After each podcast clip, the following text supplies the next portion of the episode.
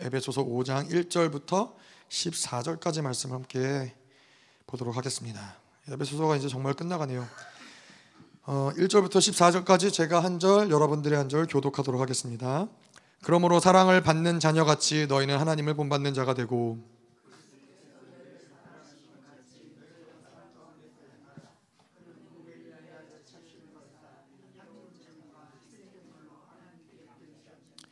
음행과 온갖 더러운 것과 탐욕은 너희 중에서 그 이름조차도 부르지 말라. 이는 성도에게 마땅한 바니라.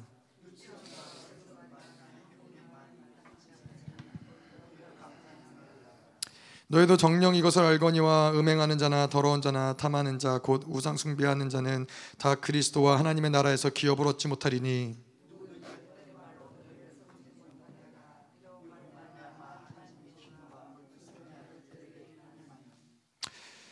그러므로 그들과 함께 하는 자가 되지 말라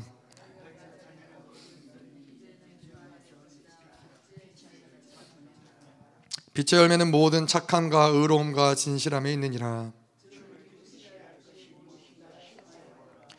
너희는 열매 없는 어둠의 일에 참여하지 말고 도리어 책망하라. 그러나 책망을 받는 모든 것은 빛으로 말미암아 드러나나니 드러나는 것마다 빛이니라. 그러므로 이르시기를 잠자는 자여 깨어서 죽은 자들 가운데서 일어나라. 그리스도께서 너에게 빛이시리라 하셨느니라. 아멘. 네. 뭐 제가 말씀드린 것처럼 종교의 영하고 계속해서 매일같이 기도하고 싸우고 어, 종교의 영으로 굳어지지 않도록 기도를 하는 많은 이유 중에 하나가 제가 계속 기도를 하는 가운데 하나님이 깨닫게 주신 게 말씀을 생명으로 받으셔야 되잖아요. 말씀을 우리가 생명으로 받아야 되는데 말씀을 전하는 제가 종교의 영에 물들면은 말씀이 생명으로 나가지 않는구나. 예, 말씀이 생명으로 나가지 않는데 어떻게 말씀을 생명으로 받을 수 있을까? 이런 것들을 하나님이 좀 조명해 주시면서 아 이게 종교의 영이 그렇게 무서운 거구나. 예, 제가 종교의 영에 빠지면은 그러면은 교회에서의 생명의 역사는 끊어지는 거라고. 그래서 매일같이 그렇게 하나님께 굳어지지 않을 수 있도록 종교 영에 어, 빠져서 이렇게 생명 없는 말씀이 선포되지 않을 수 있도록 그렇게 기도하고 있습니다. 그래서 여러분들도 그렇게 기도해 주시고요. 네. 아무래도 이 교회가 이제 사이즈가 자라나고 커지고 이러다 보면은 예, 아무래도 종교적으로 굳어질 수밖에 없는 부분들이 생기는 이유는 무엇이냐면은 사람들이 많아지면 아무래도 이 교회 안에서도 이 시스템이 구축될 수밖에 없는 뭔가 시스템을 구축해야만 할 것 같은 그런 흐름들이 생기는 거죠. 그냥 굳이 손을 대지 않아도 어, 시스템이 그냥 자연스럽게 운행 모든 걸 운행할 수 있도록 그러다 보면 이제 성령의 운행하심보다는 그냥 시스템에 따라서 모든 일들이 척척척 진행이 되죠. 예, 그러다 보면은 이제 종교화되는 거죠. 그래서 큰 교회, 대형 교회들이 참 어려운 게 그런 부분이죠. 그렇게 수없이 많은 사람들을 예, 그때 그때 성령의 인도하심을 따라서 인도를 하기에는 예, 사이즈가 너무 커버린 부분들이 있는 거죠. 예, 왜냐하면 성령의 인도하심을 따라간다는 것은 오늘 아니 어제는 한다고 그랬다가 오늘 안 할 수도 있는 거거든요. 성령이 만약에 오늘 뭐 성령의 감동이 아니다, 오늘 멈춰라, 그럼 멈춰야 되는데 그 많은 인원들을 데리고 그렇게 하기에는 예, 어려운 거죠. 예, 그렇기 때문에 저희들도 계속해서 이 성령을 따라서 교회를 하나님이 운행, 하실 수 있도록 늘 이 흐름들을 잘 구축을 해놔야 누가 오더라도 몇 명의 교회 성도가 몇 명이 되더라도 예, 그렇게 시스템화되지 않고 성령을 따라 움직일 수 있는 그냥 그게 자연스러운 일사불란하게 교회가 움직일 수 있는 것이 자연스러운 그런 흐름들이 만들어지는 거죠. 성, 모두가 다 성령의 귀를 기울이고 있기 때문에 그것이 바로 또 에베소서에서 말하는 그런 영광스러운 교회 모습인 것을 믿습니다. 자, 자 그래서 오늘 어, 지난주 특별히 4장 전체적으로 우리가 요약을 좀 해보면요. 4장 1절부터 6절까지는 기억나시죠? 저희가 하나됨 힘써라. 예, 하나님의 말씀에 일사불란하게 움직일 수 있는 성령의 가장 그 안에서 가장 중요한 게 예, 성령께 모두가 성령께 집중하고 있으면은 성령이 공동체를 예, 하나로 만드시는 그 흐름 가운데 있을 수 있다 그런 얘기를 했고요. 7절부터 16절까지는 교회 영적 시스템들을 저희가 얘기했었죠. 예, 그래서 영적 시스템이라는 것은 예, 철저하게 성령이 그 교회를 장악하셔서 성령이 시스템을 구축하시고 그 구축된 시스템을 통해서 성령이 만들어 가시는 것이죠. 그래서 이런 것부터는 분명히 아, 하루아침에 되는 건 아니죠. 왜냐하면 하나님이 사람을 통해서 사람을 세우시고 그 사람들을 통해서 이 시스템들을 성령의 시스템들을 구축하시기 때문에 예, 한 사람 한 사람 또 변화되고 성장하고 하나님 앞에서 또 이게 공동체가 하나 되고 이러한 과정들을 통해서 교회가 그 시스템들이 만들어지는 거죠. 예, 그래서 저희도 지금 하나님이 그런 시스템들을 구축해 가는 시간임을 믿습니다. 그래서 어, 얘기했던 대로 사도와 선지자와 복음 전파자와 양육자의 영이 교회 가운데 운행이 되다 보면은 필요한 사역들이 이제 더 어, 활발하게 일어나겠죠. 그래서 뭐 저희를 뭐 사도로 부르셨든 선지자로 부르셨든 복음 전파자로 부르셨든 뭐 그것이 무엇이냐 그게 중요한 게 아니라 성령 충만함을 유지하고 있으면은 성령이 그때 그때 필요한 대로 사도의 영으로 선지자의 영으로 사용하실 수 있다라는 거죠. 자, 그래서 이제 17절부터 저희가 얘기했던 것은 세상에 허망한 것을 따라 살지 말라. 예수가 직접 가르치고 예, 직접 기름 부심이 모든 것을 다 만들어가게 하라. 예, 되게 중요한 얘기죠. 사실 교회가 아까도 얘기한 대로 교회는 그래서 예, 파가 생기면 안 되는 거죠. 뭐 담임 목사파, 부목사파, 장로파, 뭐 권사파 뭐 이런 파들이 생기면은 그 교회는 사실 성령이 이끌어 가시기 굉장히 어렵게 되고 하나님이 임재가 하나님의 촛대로 옮기시기 가장 적합한 그림이라는 거죠.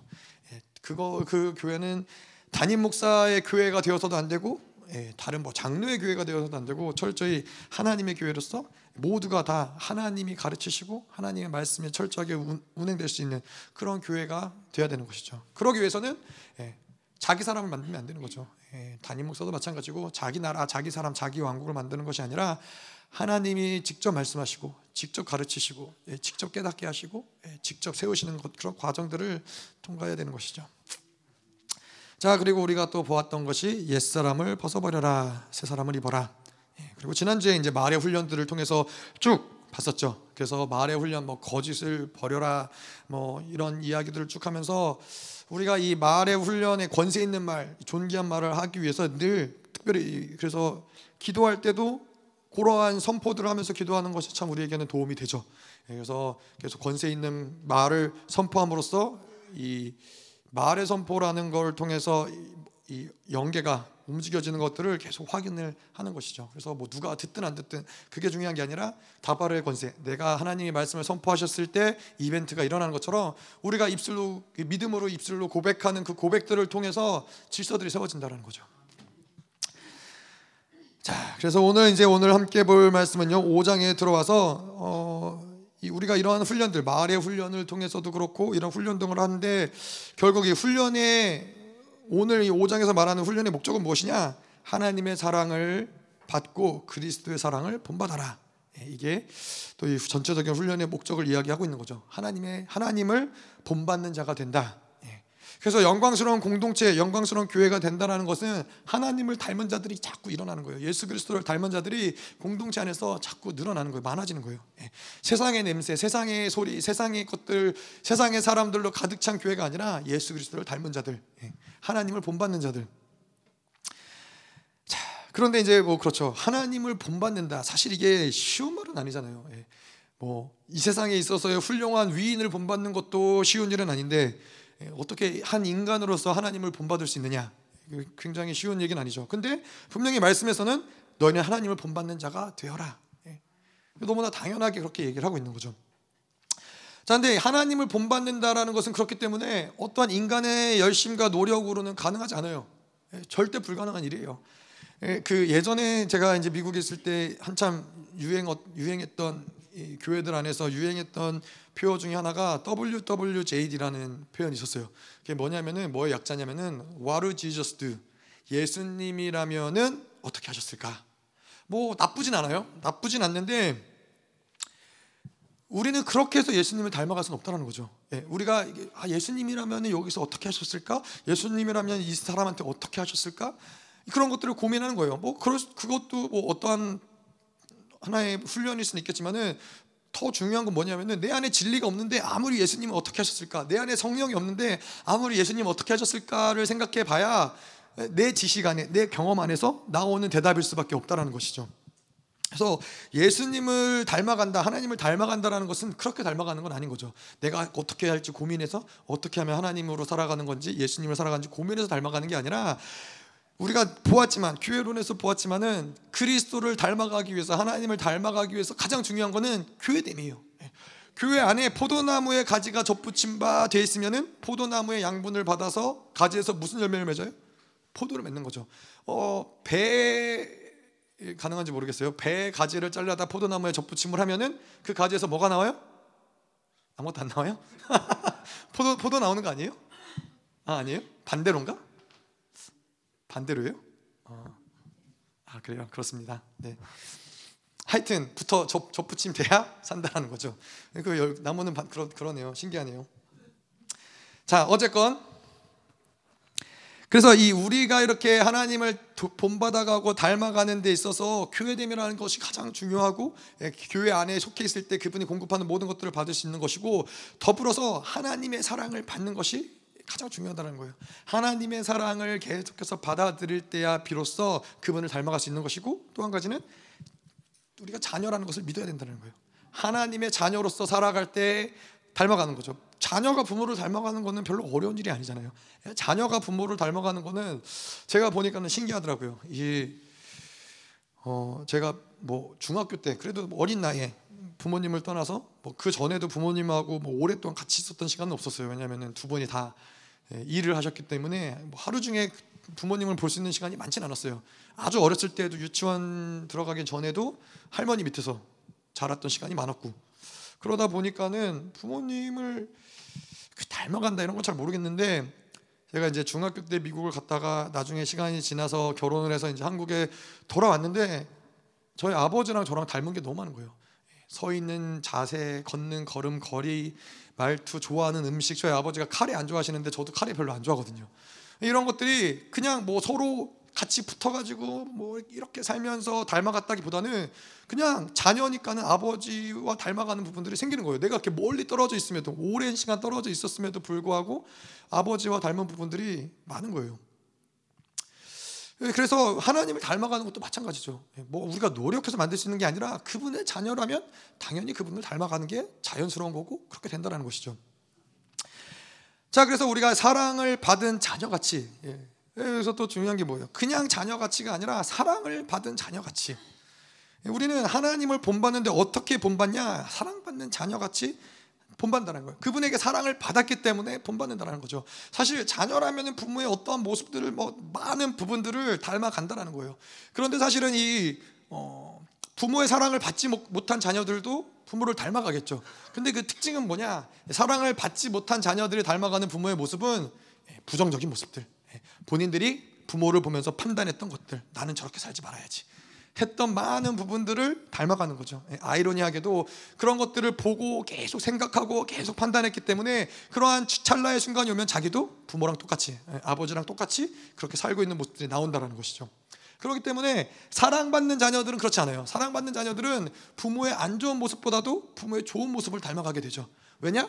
모든 부모가 하는 모든 것들을 선하게 볼 수 있는 안목이 있기 때문에 사랑하기 때문에 그것을 악을 선으로 볼 수 있는 안목이 있다는 것이죠. 뭐 부모도 자녀를 볼 때 마찬가지잖아요. 자녀를 사랑하면은 그들의 악함을 악함을 보지만은 그것이 우리의 그의 악함으로 보기보다는 극률한 마음. 어떻게 하면 이, 이 악함들을 해결할 수 있을까?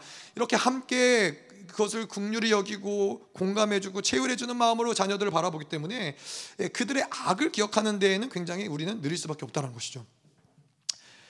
자, 그래서 우리는 하나님을 본받는데 고아처럼 하나님을 본받는 게 아니라는 거예요. 이게 굉장히 사실은 중요하죠. 하나님의 자녀로서 하나님을 본받는데 사랑받는 자녀로 본받는 것이지 고아처럼 무엇인가 구걸하듯이 무엇인가 내가 열심히 노력을 해서 증명하듯이 그렇게 하나님을 본받는 게 아니라는 거예요. 사랑받는 자녀에게 드러나는 많은 것들 중에서 많은 것들은 무엇이냐면은 사랑받는 자녀들은 아버지의 풍성함을 누린다는 거예요. 아버지의 용서함과 극률하심과 선하심과 이런 것들을 의심하지 않는다는 거예요. 그냥 그런 것들을 너무나 자연스럽게 당연히 우리 아버지는 날 용서하시지. 예, 내가 무슨 죄를 져도 분명히 용서하실 거야. 이러한 어떠한 이 사랑에 대한 신뢰, 사랑에 대한 믿음이 있는 것이죠. 더 나아가서는 이 징계를 받는 것까지도. 예.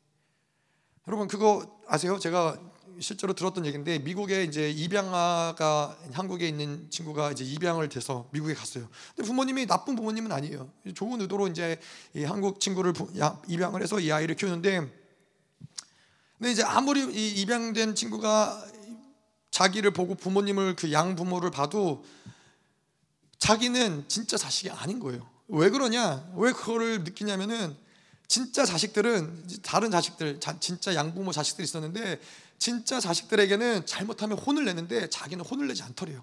무슨 잘못을 해도 자기는 혼을 내지 않고 예, 그냥 넘어가는데 진짜 자식들은 징계를 한다라는 거예요.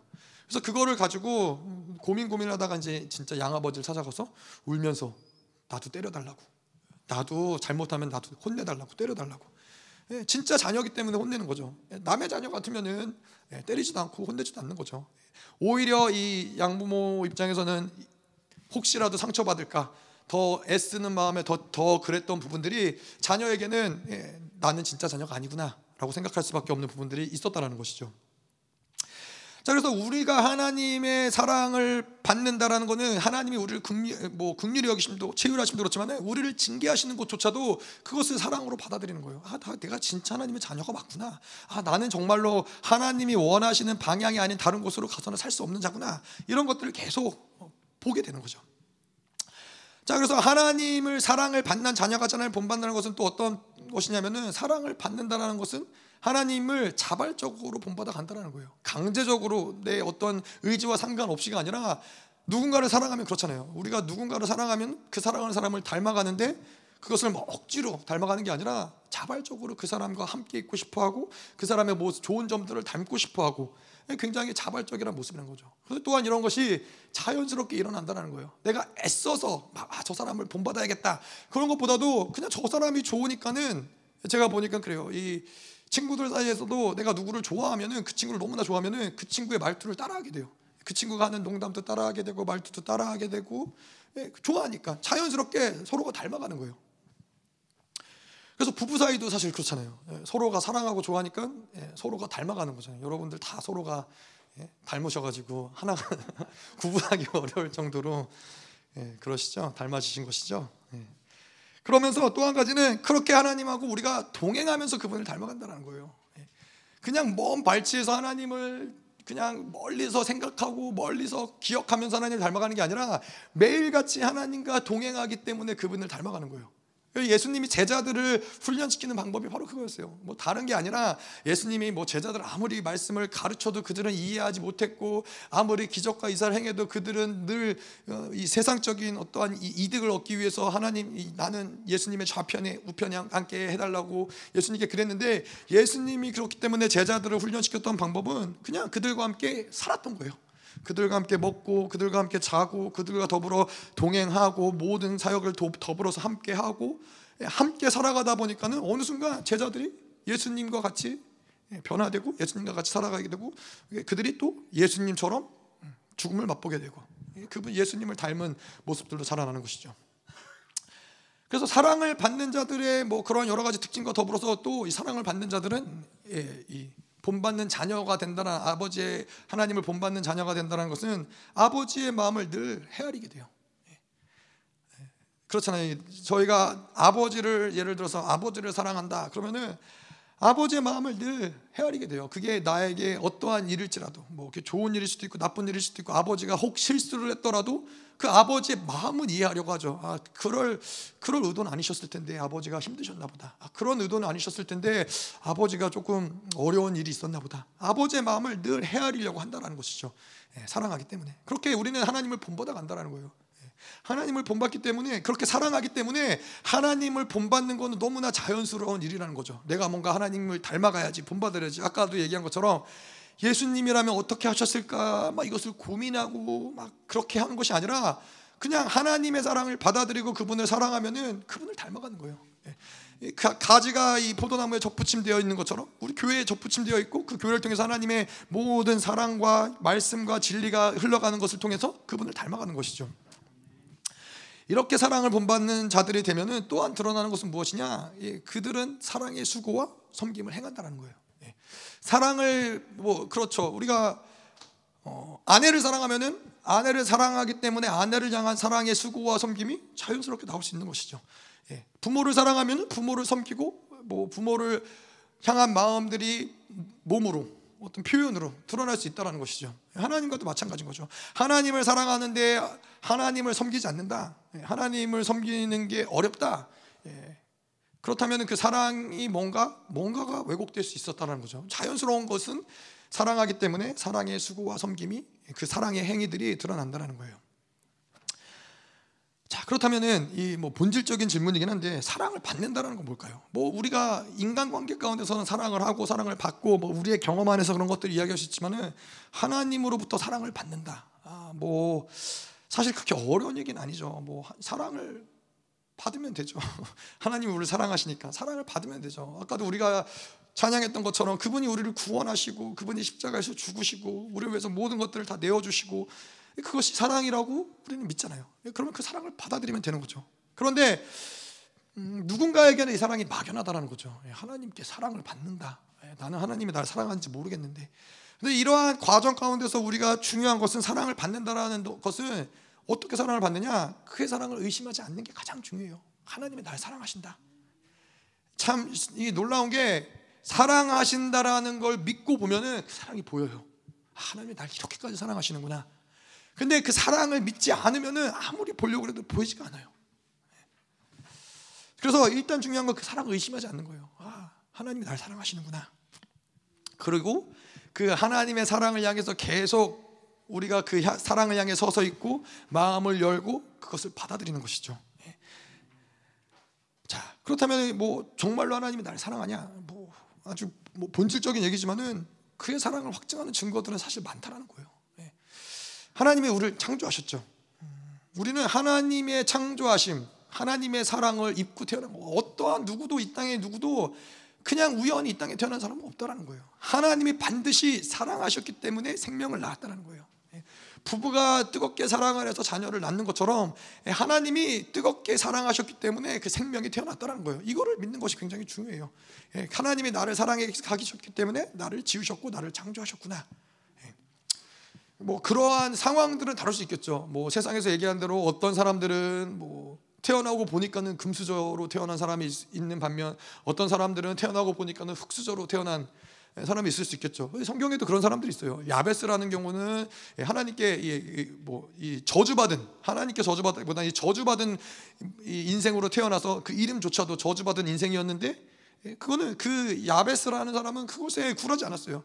오히려 그 인생을 완전히 뒤집어 놓을 수 있는 나는 그런 하나님을 신뢰하고 그런 하나님을 믿었기 때문에 야베스라는 이름이 오히려 자랑이 된. 그래서 사도 바울이 이야기한 것처럼 약할 때 곧 강함이라. 나의 태어난 환경과 이러한 모든 배경은 약하지만 오히려 그게 더 강하신 하나님을 드러낼 수 있는 좋은 환경이라는 것이죠. 자, 그래서 우리는 하나님이 날 창조했다라는 것만으로도 그분이 날 사랑한다. 사랑하지 않았으면은 난 이 땅에 태어나지도 않았을 텐데 분명히 그분이 날 사랑하시는구나. 또 어떻게 우리가 하나님의 사랑을 알아요? 내가 자라나고 성장하고 이 땅 가운데 숨쉬고 살아가고 있다는 것은 그거는 반드시 하나님이 우리를 케어하시고 돌보신다는 것이죠. 사랑하기 때문에 예, 그래서 들에 핀 꽃을 봐라. 하늘에 나는 새를 봐라. 하나님이 먹이시고 입히시지 않으면 저들이 저렇게 존재할 수 있겠느냐? 하물며 너일까 보냐? 예.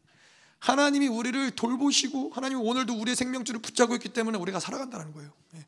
그것을 볼 때 매일매일 아 내가 오늘도 숨쉬고 있구나. 하나님이 나를 여전히 아, 물론 뭐 죽는다라는 게 꼭 나쁘다라는 건 아니지만은 그거를 통해서 사랑을 확증을 하는 것이죠. 또한 하나님이 우리에게 우리를 위해서 이 땅에 오시고 십자가에서 죽으셨다는 사건을 보면서도 예, 우리는 그 사랑을 확정하는 것이고 하나님의 말씀을 통해서 또 우리에게 무엇을 약속하세요? 영원을 약속하신단 말이에요. 예. 사랑하지 않는 사람한테 영원을 약속하는 것만큼 불편하고 어려운 일이 있을까요? 난 저 사람 싫은데 우리 영원히 함께하자. 영원히 정말 함께하면 그것처럼 불편하고 힘든 일이 어디 있어요? 너무나 하나님 우리 사랑하기 때문에 우리 함께 살자. 우리 영원토록 함께 살자. 하나님이 사랑하시기 때문에 그 영원하신 약속을 주시는 거죠. 자, 그래서 이렇게 하나님의 사랑을 계속 확증하다 보면 어디까지 가느냐? 지난번 우리 어, 김영남 원사님 얘기한 것처럼 나무의 낙엽을 보면서도 그 사랑이 느껴지는 거예요. 그 아름답게 색깔이 변해서 떨어지는 낙엽이 비처럼 떨어지는 걸 보면서도 하나님의 사랑이 느껴지는 거죠. 보이는 만큼 그 사랑을 받아들일 수 있다는 거예요. 그래서 우리는 어디까지 가야 되느냐? 이 세례 아니죠. 사도 요한처럼 무엇을 보아도 하나님의 사랑으로 볼 수 있는 끓는 가마 기름 가마에 들어가서 죽을 때도 하나님은 사랑이시다. 라고 얘기할 수 있는 데까지 가는 거예요. 근데 이게 뭐 그냥 뭐 세뇌가 당해서 어쩔 수 없어서 고백하는 고백이 아니라 그 사랑이 보이기 때문에 나를 향해서 부어주신 하나님의 놀라운 사랑이 보이기 때문에 내가 이러한 죽음을 맞이하는 것조차도 예, 그 그래서 유대인들이 그 수용소에서 가스를 가스 비를 맞으면서 가스실에서 죽어가면서도 하나님은 선하시다. 그건 보이니까 아, 하나님 나를 이렇게 죽게 하는 세상적으로 봤을 때는 비참한 죽음이지만은 하나님의 사랑이 보이니까는 하나님의 선하심이 보이니까는 그렇게 고백할 수 있다라는 거예요. 이러한 하나님이 우리를 사랑하심을 계속 확증하는 자들에게는 점점 점점 이 사랑을 볼 수 있는 안목이 넓어진다는 거죠. 그러면은 그 인생은 정말 풍성한 거예요. 예. 인간의 어떤 누구의 사람의 사랑이 없어도 사람 세상에 어떠함이 없어도 매일 너무 행복하고 기쁜 거예요. 하나님이 날 사랑하시는데 무엇을 봐도 하나님의 사랑이 흘러나오는데 그래서 다윗이 10편 8편에 고백한 것처럼 여호와 우리 주여 주의 이름이 어찌 그리 아름다우신지요. 이 다윗이 무엇을 보아도 다 아, 하나님의 사랑으로 보이는 거예요. 아 저것도 저 멀리 있는 저 별, 우주의 별들도 하나님이 나를 위해서 창조하셨고 예, 하나님이 모든 만물도 나를 위해서 창조하셨고 늘 감격하면서 하나님과 동행하게 되는 것이죠. 자, 그래서 이 부모의 사랑을 받고 자라난 아이들은 이러한 사랑을 받은 자들은 다른 사람들을 사랑할 수 있는 거예요. 네. 어, 부모의 사랑을 뭐 못 받아도 사랑할 수 있겠죠. 노력할 수 있겠죠. 근데 부모의 사랑을 충분하게 받고 자란 자녀들의 특징은 뭐냐면은 사랑의 실패에 대한 두려움이 별로 없어요. 네. 늘그 사랑에 대한 신뢰, 늘 그 풍성한 사랑이 내 안에 있기 때문에 누군가 나의 사랑을 받아주지 않는 거에 대한 두려움, 나를 배신할 거에 대한 두려움 이러한 것들이 다분히 약한 것이죠. 별로 없는 것이죠. 그냥 사랑은 오히려 이런 것이죠. 사랑을 받은 경험이 약한 사람들 같은 경우, 부모의 사랑을 받은 경험이 약한 사람들 같은 경우는 어, 누군가 나의 사랑과 이 선의를 무시하거나 할 때는 그러면 상처를 받죠. 어떻게 내가 이렇게까지 사랑했는데 그래? 근데 사랑을 풍성하게 받은 사람들은 그러한 상황에서 어떻게 반응을 하냐면은 두고 봐라. 내가 끝까지 사랑할 거야. 나의 사랑으로 저 사람을 녹여버릴 거야. 이러한 자신감이 사랑에 대한 자신감이 있는 거예요. 예. 사랑이 무엇인지를 맛보았고 경험했고 알았기 때문에 결국은 그 사랑이 이긴다. 예. 사랑이 모든 걸 다 이긴다. 사랑이 모든 걸 다 덮어버린다. 그 사람의 어떠함은 눈에 들어오지도 않는 거고 문제가 되지도 않는 거죠. 자, 그렇기 때문에 이 우리를 향하신 하나님의 사랑을 믿을 때 우리도 비로소 다른 사람들을 사랑할 수 있는 것이죠. 인간적인 사랑, 세상에 말하는 인간적인 사랑의 한계는 무엇이냐? 예, 자기를 넘어가기 어렵다라는데 한계가 있는 거예요. 예, 사랑할 수 있죠. 예, 자기와 관련된 사람들, 자기에게 이득을 주는 사람들, 자기에게 도움이 되는 사람들, 자기의 가족들 이런 것들을 사랑할 수 있어요. 하지만 그 이상을 넘어서 누군가를 사랑하기는 어렵다라는 거예요.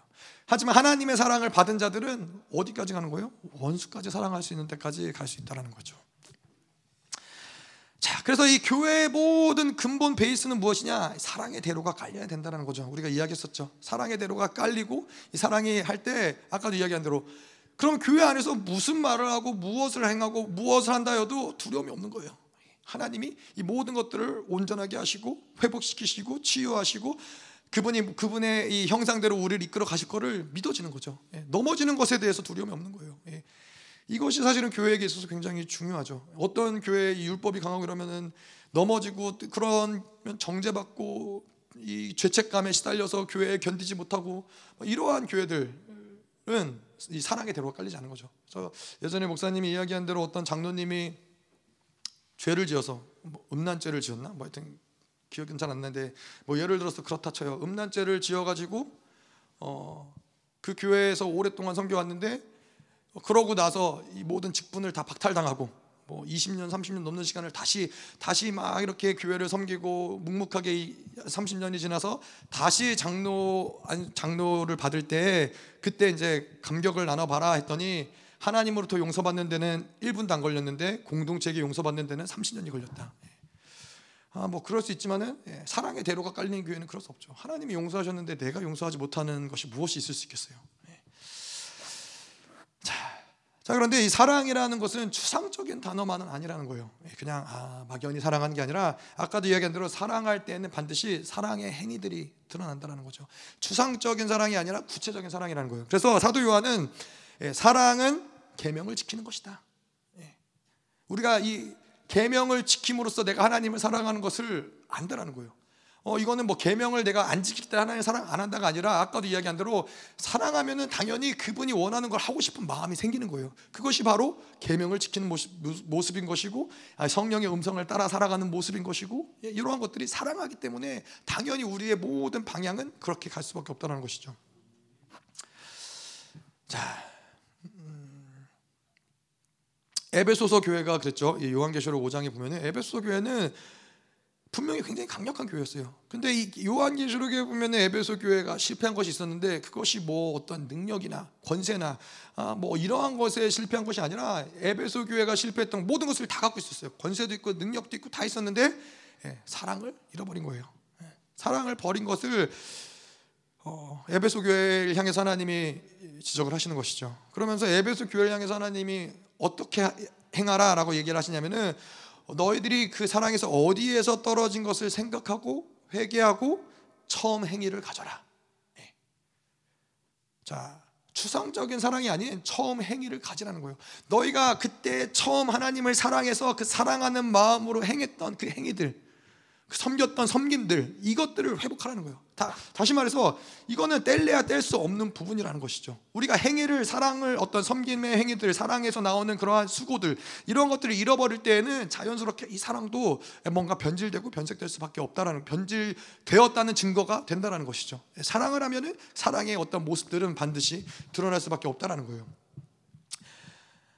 자, 그래서 이 교회라는 것은 반드시 어, 저희가 이제 또 교회가 이제 성장을 하면서 성도들이 늘어나면서 이러한 부분들이 더 명확해지겠지만은 사랑에는 반드시 이런 행동 강령들이 따라온다는 것이죠. 교회는 뭐 저희 뭐 예를 들어서 열방 교회 같은 경우는 뭐 이런 이 교회에서 누군가가 상을 당한다거나 이럴 때는 교회 전체가 다 그 한 명의 성도를 도와주기 위해서 물론 뭐 셀이 도와주고 공동체가 대부분 도와주지만은 그래도 전 교인이 그러한 부분들을 그냥 아저 뭐 나랑 별로 안 친한 사람이니까이 아니라 전체적으로 그러한 부분들을 서로 도와주고 서로 섬겨주고 서로 함께해주고 서로 기도해주고 뭐 그러한 어떤 사고가 났을 때든 뭐 상을 당했을 때든 이러한 이러한 세세한 부분들이 이제 자연스럽게 이 사랑의 대로가 깔리면 드러난다라는 것이죠.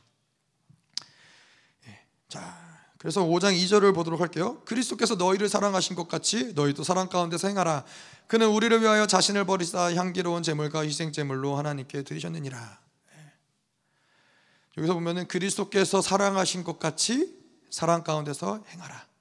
여기서도 어떠한 그리스도는 분명히 사랑하셨는데 행위가 없는 사랑은 아니었다는 것이죠. 그리스도께서 사랑하신 것 같이 사랑 가운데 생활하. 자, 다시 말해서 그리스도가 행하신 모든 것들 있잖아요. 이 땅에 오시고 죽으시고 모든 것들이 전적인 사랑의 동기 가운데 사랑하기 때문에 그분은 행하셨다는 거예요. 대표적으로 말씀 구절 한 가지 보자면 히브리서 2장 9절에 보면은 오직 우리가 천사들보다 잠시 동안 못하게 하심을 입은 자 곧 죽음의 고난을 받으심으로 말미암아 영광과 존귀로 관을 쓰신 예수를 보니 이를 행하심은 하나님의 은혜로 말미암아 모든 사람을 위하여 죽음을 맛보려 하심이라. 예. 여기서 보면 여러 가지가 나와요. 그리스도가 이 땅에 오셔서 천사들보다 잠시 못하게 하심을 당하셨다. 왜 그래요? 우리 사랑하기 때문에. 죽으심과 고난을 받으셨다. 왜 그래요? 사랑하기 때문에. 영광과 존귀로 관을 쓰셨다. 그것도 왜 그래요? 사랑하시기 때문에. 여러분 우리가 기억해야 될 거는 그분은 이미 영광과 존귀로 관을 쓰셨던 분이에요. 이미 그분은 그 모든 하늘나라에서 가장 아름다운 자리, 가장 영화로운 자리, 가장 아름다운 면류관을 쓰고 계셨던 분인데 우리를 위해서 그 모든 것들을 다 내려두시고 벗어두시고 이 땅 가운데 인간의 몸으로 오셨다는 거예요. 그렇기 때문에 그분이 다시 영광과 존귀와 간을 쓰신 거는 본인을 위해서가 아니라 그럼으로써 많은 아들들을 영광을 이끌어가기 위해서 그가 행하신 모든 것들 그들의 사역의 모든 것들은 우리를 사랑하기 때문에 행하셨다는 것이죠. 더 나아가서 여기서 죽음의 맛보심을 죽음을 맛보심 예, 그분이 이 땅에 오셔서 죽음을 맛보신 것도 결국은 우리를 사랑하기 때문에 그가 행하신 어떠한 것도 사랑과 떨어져서 생각할 수 없고 말할 수 없다는 것이죠. 자 그렇다면 우리는 음, 그분이 우리의 인생 가운데 고난을 허락하시고 질병을 허락하시는 것은 사랑하시기 때문에 예, 사랑하시기 때문에 그렇다는 거예요. 사랑이 보여지고 사랑이 믿어지고 그 사랑을 통해서 나의 인생을 봐야 된다는 거예요. 그래야 인생은 풀리는 거예요. 예. 내가 고난이 있고 질병이 있는 가운데서 하나님을 바라보려고 할 때는 사실 보이지 않는 거예요. 많은 것들이 해결되지 않는 거예요.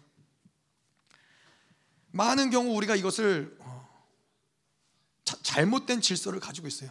예. 내가 이 이것들을 해결하기 위해서 어, 이것을 붙잡고 하나님을 바라보는 경우들. 예.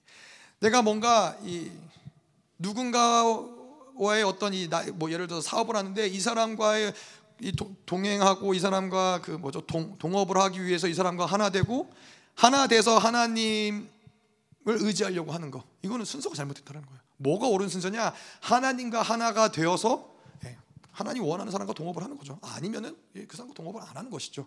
근데 이 순서가 잘못되면은 예, 그래서 교회에서도 마찬가지죠. 교회에서도 우리는 모든 성도들 간에서도 부부 관계에서도 자녀들과의 관계에서도 마찬가지로 나와 하나님이 있고 그리고 자녀들이 있고 그리고 부부가 있는 거예요. 그래야지만 서로가 가장 뜨겁게 사랑할 수 있는 관계가 되는 것이죠. 그런데 아까도 얘기한 대로 나와 뭐 예를 들어서 부부 관계에서 나와 부부가 부인이 하나가 된 상태로 하나님께 뭔가를 나아가려고 한다. 그러면은 늘 어떻게 되느냐? 하나님과 이 관계는 이간될 수가 굉장히 쉬워요. 하나님에 대해서 오해하고 미혹되고 이간되기가 굉장히 쉽다는 거예요. 하나님 나도 하나님과 하나가 되고 저 사람도 하나님과 하나가 됐을 때 어떠한 경우에도 하나님을 바라보는 데 있어서 흔들리지 않는다는 것이죠. 오히려 서로를 하나님으로 이끌어 줄 수 있는 관계가 될 수 있다는 것이죠.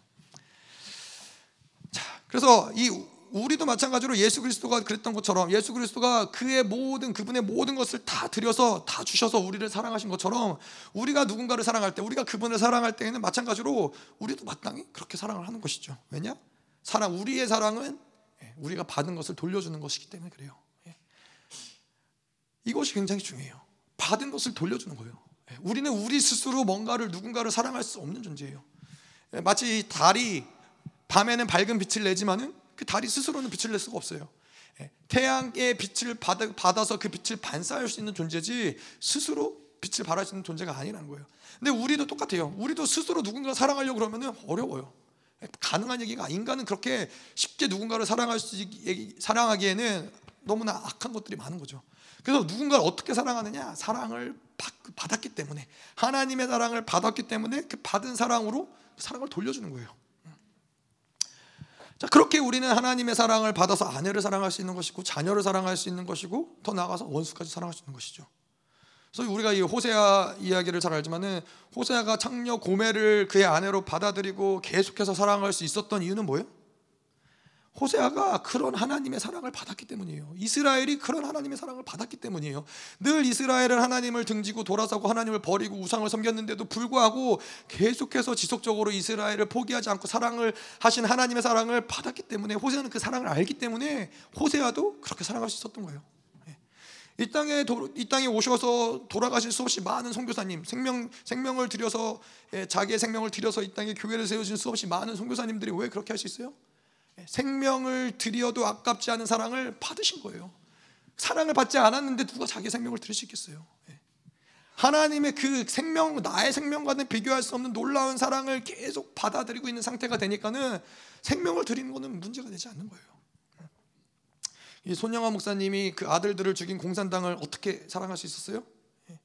십자가에서 마땅히 자기가 죽어야 되는데 자기를 대신해서 죽으신 그 예수 그리스도의 사랑을 보니까는 사랑할 수 있는 거예요. 그 사랑을 받은 거예요. 그게 그게 우리가 누군가를 사랑할 수 있는 비결인 거예요. 내가 노력해서 누군가를 사랑하는 게 아니라 일단 하나님의 사랑을 받아들여야 돼요. 하나님의 그 놀라운 사랑을 받아들이는 것이죠. 자, 그는 우리를 위하여 자신을 버리사 향기로운 제물과 희생 제물로 하나님께 드리셨느니라. 3절부터 14절까지는 어떤 이 행위들이 나와요. 음행과 더러움과 탐욕을 생각하지도 말라. 뭐 어떤 여러 가지 이야기가 하는데 이러한 행위들을 말씀하시는 그 근거가 무엇이냐? 예, 바로 이 2절에 나오는 요 부분이죠. 그리스도께서 자신을 버리시고 단번에 우리를 위하여서 제물이 되셨다는 거예요. 자, 그래 히브리서 말씀을 좀 볼게요. 히브리서 말씀 보면은 9장 12절부터 14절까지 말씀을 보면은 그런 내용이 나와 있어요. 히브리서 9장 12절. 염소와 송아지의 피로 하지 아니하고 오직 자기의 피로 영원한 속죄를 이루사 단번에 성소에 들어가셨느니라. 염소와 황소의 피와 및 암송아지의 죄를 부정한 자에게 뿌려 그 육체를 정결하게 하여 거룩하게 하거든 하물며 영원하신 성령으로 말미암아 흠없는 자기를 하나님께 드린 그리스도의 피가 어찌 너의 양심을 죽은 행실에서 깨끗하게 하고 살아계신 하나님을 섬기지 섬기게 하지 못하겠느냐 그게 뭐예요? 오늘 나오는 얘기처럼 그는 우리를 위하여 자신을 버리사 향기로운 희생 제물로 하나님께 드렸다라는 거예요. 히브리서 얘기하는 것처럼 그렇게 드려진 예수 그리스도의 피가 어찌 너의 양심을 죽은 행실에서 깨끗하게 하지 못하겠느냐? 너희를 변화시키지 못하겠느냐? 13장 이 13절부터 나오는 그 모든 행동 강령들 행위들 뭐 더러, 더러운 것들과 함께 하지 마라 생각도 하지 말아라 이 모든 것들이 가능해진 이유는 뭐냐? 예수 그리스도가 이미 그그 그 피를 우리 가운데 뿌리시고 우리의 양심의 모든 더러운 것들을 제거하셨기 때문에 그렇게 할 수 있다라는 거예요. 로마서에서도 마찬가지로 로마서 6장에 보면은 그가 우리를 위하여서 단번에 죽으셨다 그래요. 그렇기 때문에 너희도 너희 자신을 죄에 대해서 죽은 자요 그리스도 예수 안에서는 하나님께 대하여는 살아있는 자다. 예. 그가 죽으셨기 때문에 우리는 살 수 있는 거예요. 어떠한 것도 우리의 노력과 힘으로 할 수 있는 것이 아니라 그가 이루신 것들, 그가 행하신 것들을 믿을 때 우리는 사랑할 수 있는 것이고 우리는 죄를 이길 수 있는 것이고 우리는 새 사람으로 살아갈 수 있다는 것이죠. 근데 이 그가 우리를 위해서 죽으심, 그가 단번에 우리를 위해서 향기로운 제물로 드려지심을 믿지 않는다면 그것을 그것을 붙잡지 않는다면은 사실 어떠한 노력도 가능하지 않다는 거예요. 예, 어떠한 노력 어, 아무리 아무리 훌륭한 자, 아무리 의지가 강한 자라도 그 노력해서 우리를 하나님을 본받게 할 수 없다는 것이죠. 하지만 우리가 너무나 자신 있게 하나님을 본받아라라고 얘기할 수 있는 이유는 뭐예요? 그리스도가 이 모든 것들을 이미 다 이루셨기 때문에 그것을 믿으면 된다는 것이죠. 또 한 가지 이 3절 3절부터 14절까지 계속 부정함을 버려야 하는 이유가 무엇이냐? 그와 마찬가지로 그리스도와 마찬가지로 우리가 하나님 앞에 드려야 될 거룩한 제물인데 흠과 점이 없어야 된다는 거예요. 이 말라기 아, 로마서에 보면은 그러죠. 그래서 어, 로마서에 보면은 그 12장에 보면 그러므로 형제들아 내가 하나님의 모든 자비하심으로 너희를 권하노니 너의 몸을 하나님이 기뻐하시는 거룩한 산 제물로 드리라. 우리는 하나님께 거룩한 산 제물로 드려야지 드려져야 되는 자들인 거예요. 거룩하고 산 제물이 뭐예요? 거룩하다라는 것은 우리의 이 우리가 완전히 그분 앞에서 죽어진다는 걸 얘기하는 거예요. 완전히 죽어질 때 그때는 우리는 거룩하고 산 제사, 산 제물, 산 제물이란 뭐냐면은 그렇게 완전히 죽어졌기 때문에 그 안에선 부활의 생명이 역사할 수 있는 거죠. 그 부활의 생명이 역사해서 우리는 그 생명을 가지고 이 땅에 그 삶을 살아낼 수 있다는 거예요. 일주일 동안의 그 삶을 살아낸 모습으로 하나님께 그 예배를 드린다는 것. 그것이 바로 신약에서 얘기하는 거룩한 거룩하고 산 예배를 이야기하는 것이죠. 자, 그래서 어떻게 하면 이렇게 거룩한 제물이 우리로 우리가 우리로 하여금 거룩한 제물로 하나님께 예배를 드릴 수 있게 하느냐? 예, 요한복음에 나온 것처럼 예, 하나님을 예배한 자는 신령과 진정으로 하나님을 예배할지니 영과 진리로 성령과 진리로 하나님을 예배할 때 계속 그 성령과 그 우리 안에 있는 성령이 우리 안에 있는 진리가 우리를 거룩하게 하며 우리를 그 부활의 생명으로 살아가게 하며 하나님의 온전한 제물로 드려질 수 있게 한다는 것이죠. 자, 그래서 이제 5장 3절부터 보죠. 하나님의 본받는 공동체가 되려면 이러한 어둠에 속한 일들을 버려야 된다. 그래서 이제 어둠에 속한 일들을 이야기하는 거죠. 첫 번째로는 음행과 더러움과 탐욕은 생각지도 말아라. 자, 그래서 아까 이야기한 것처럼 우리가 하나님께 드려야 될 거룩한 제물이라 생각한다면 말라기서에 보면 그래요. 말라기서 보면은 1장 8절에 보면은 어찌 너희가 총독에게 눈먼 재물과 저는 것과 온전치 못한 재물을 가지고 총독에 가지고 나가겠느냐? 과연 그 총독이 그걸 보고 기뻐하겠느냐? 근데 하물며 하나님에게 드려야 될 재물을 흠이 있고 더럽고 병들고 보지 못하는 재물을 가지고 하나님께 드릴 때 하나님이 그걸 기뻐하겠느냐? 자, 근데 마찬가지인 거예요. 우리가 하나님의 거룩한 생물, 산 제물, 예수 그리스도가 이 향기로운 제물로 하나님께 올려드린 것처럼 우리는 마땅히 거룩한 산 제물, 점이 없고 흠이 없는 제물로 하나님께 올려드려야 되는데 여기서 얘기하는 것처럼 더러운 거, 탐욕적인 거, 음란한 거 이렇게 성도가 이러한 모습으로 하나님께 올려줄 수 없다는 것이죠. 자, 음행과 온갖 더러운 것과 탐욕, 뭐 사실 이, 이 시대에는 이러한 것들이 너무나 이방인의 세계에서 너무나 자연스러웠던 것들이에요. 뭔가 대단한 악을 이야기하는 이야기하는 게 아니라 이 시대에는 이 이방 특별히 예배소 교회가 있던 이, 이 지역에서는 너무나 자연스러웠던 일들이에요. 무엇이냐 음행이라고 하면 실질적인 음란한 행위들을 얘기하는 거예요. 이 당시에는 이 뭐 그 아데미 신전이나 이런 이방인을 섬기는 신전에서 신전 창기들과 이렇게 어, 이런 관계를 맺음으로써 우상에게 제사를 드리고 이러한 것들이 너무나 성적인 문란함이 너무나 자연스러웠던 시대 가운데 있었다는 거예요. 그래서 호세아서 얘기한 것처럼 그게 이 이방인의 눈에는 크게 더럽게 더럽거나 음행하거나 이렇게 보여지지 않았다는 거예요. 너무나 만행하기 때문에 그 악이 너무나 만행하기 때문에 그래서 온갖 더러운 것은 무엇이냐? 음행과 다 음란과 관련된 얘기들이에요. 음행과 더불어서의 모든 이 도덕적인 불결함들, 모든 생각들, 사고들, 온갖 더러운 것들. 탐욕은 마찬가지로 뭐 음, 음란한의 어떤 음행의 탐욕, 욕구들, 음란한 욕구들일 수도 있지만은 예, 결국에는 하나님이 원하지 않는 자기의 욕구를 따라서 살려고 하는 그 마음들. 이것이 탐욕이라는 것이죠. 그래서 결론적으로 이 모든 것들이 이 세상의 흐름을 따라서 살아가는 사람들에게는 당연한 삶의 모습이라는 거예요. 예. 우리에게도 마찬가지죠. 우리가 이 땅을 살아가면서도 이 세상에서 드러나는 어떤 악들, 우리에겐 그것이 악이라고 여겨질, 여겨지 지 않을 수 있지만은 분명히 이 세상을 따라가다 보면은 이러한 악들을 따라서 우리가 살아갈 수밖에 없다는 것이죠. 어느덧 우리가 눈이 멀어서 저게 악인지 모르고 그래서 제가 이 어린이 전도협회 목사님에게 죄송하지만 자꾸 예를 들어서 죄송하지만은 그게 악인지 모르는 거예요. 그게 죄인지 모르는 거예요. 왜 아이들에게 아이패드를 주는 게 왜 악이지?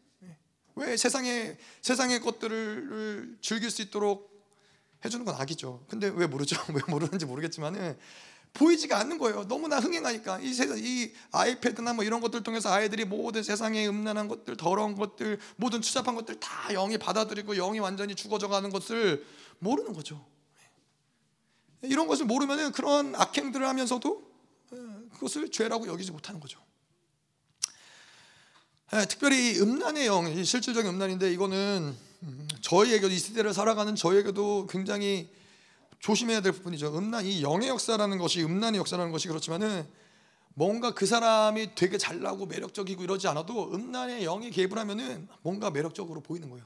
뭔가 멋있어 보이고 뭔가 있어 보이고 이게 음란이 영의 역사면 그런 거예요. 그래서 특별히 목회자들이 조심해야 되죠. 목회자들이 음란의 목회자들을 쓰러뜨리는 몇, 몇 가지 있지만은 음란과 탐욕과 예, 뭐, 또 뭐죠 교만과 뭐 이런 것들이 목회자들을 쓰러뜨리기 위해서 항상 시시때때로 원수들이 노리는 것들이죠. 그래서 뭐 수없이 많은 종들이 그러한 것들로 인해서 많이 쓰러졌잖아요. 음란과 탐욕과 예.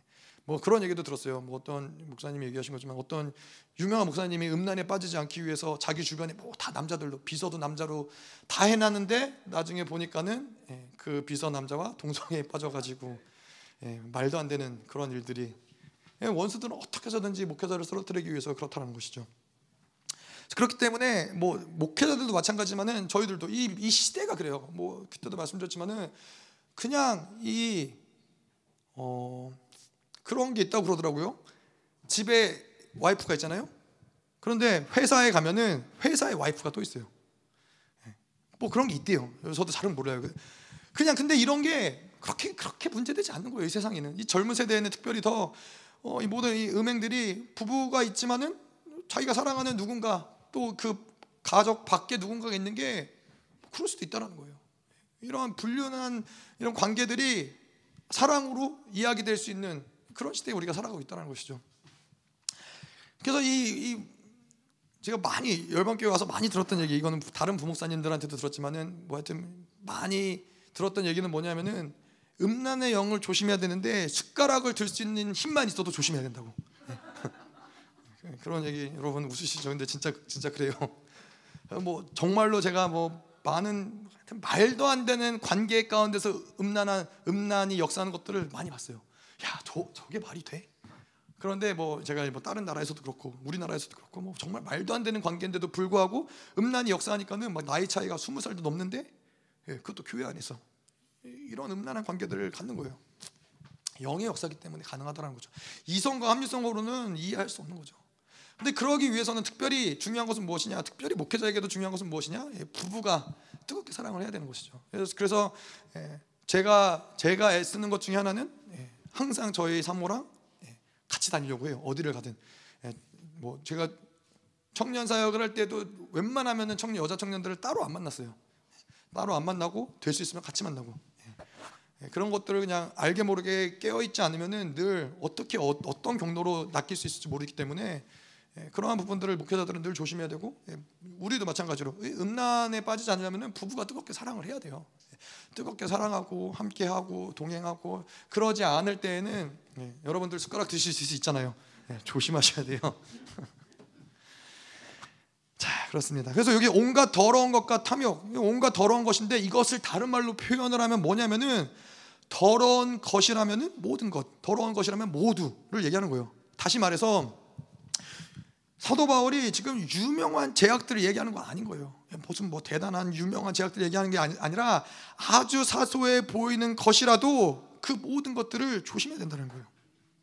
성도는 이 악에 대해서 죄에 대해서만큼은 늘 예민함을 갖고 있어야 돼요. 아, 이 정도는 괜찮겠지라고 시작을 하는 것들이 결국은 이 죄는 어디까지 우리를 끌고 가요? 죄의 최대의 목적까지 사망에 도달하는 데까지 우리를 끌고 가기 위해서 늘 기회를 엿본다는 것이죠.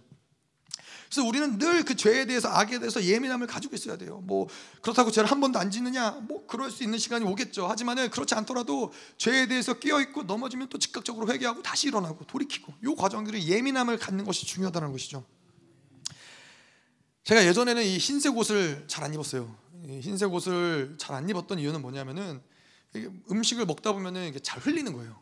잘 흘리니까는 그리고 흘리면 그냥 흘리는 대로 입고 살았어요. 잘 안 지워지더라고요. 빨래를 해도. 그러니까 뭐 그냥 입고 살고 그냥 보통 그래서 검은색, 남색, 뭐 진한 색깔 옷을 많이 입었고. 근데 이제 결혼을 하면서 이제 조금 달라진 게 예, 결혼을 하면서 어, 이제 흰색 옷을 잘 입어요. 근데 잘 입으면서 이제는 신경을 쓰는 거예요.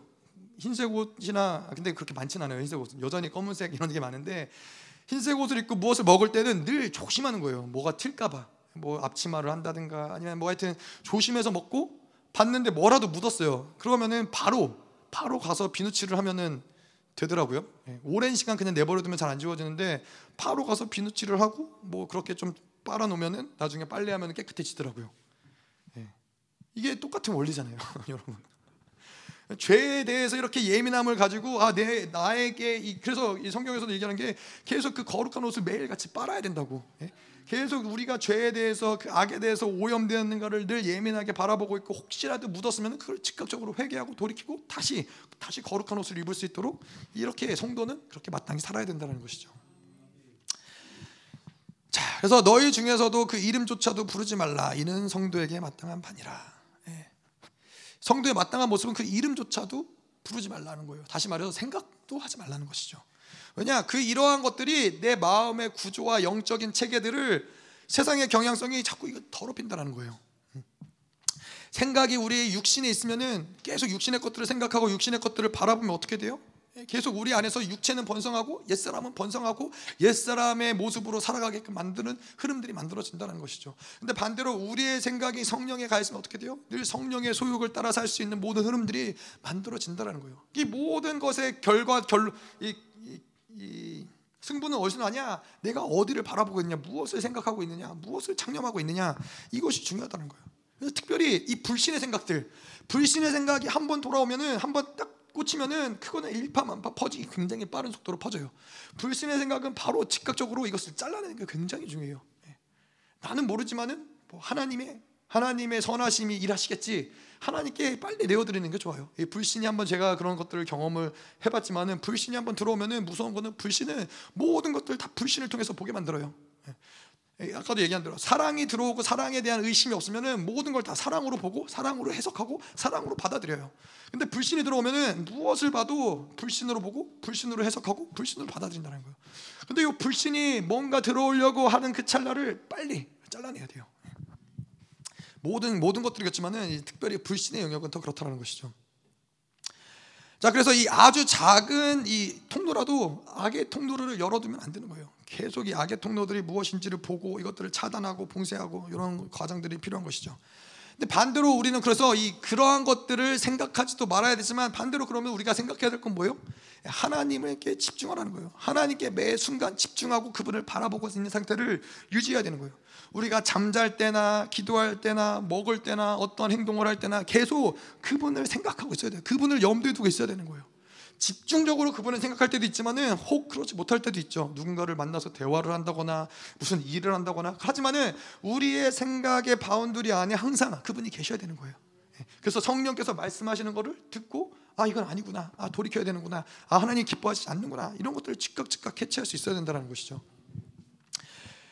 예전에 제가 이 고등학교 다닐 때 이, 이 대입 시험을 미국에서 이제 보기 위해서 SAT라고 하는데 그 시험을 보기 위해서 그 시험에서는 이제 영어 시험에서는 단어를 많이 외- 외워야 돼요. 단어를 많이 알아야 되기 때문에 그때 정말 단어를 열심히 공부했어요. 근데 그때 열심히 공부했던 방법 중에 하나는 이 단어 카드를 만들어서 요만한 카드를 만들어 갖고 그거를 늘상 보고 있었어요. 늘상 봐- 보면서 그걸 외웠어요. 보고 외우고.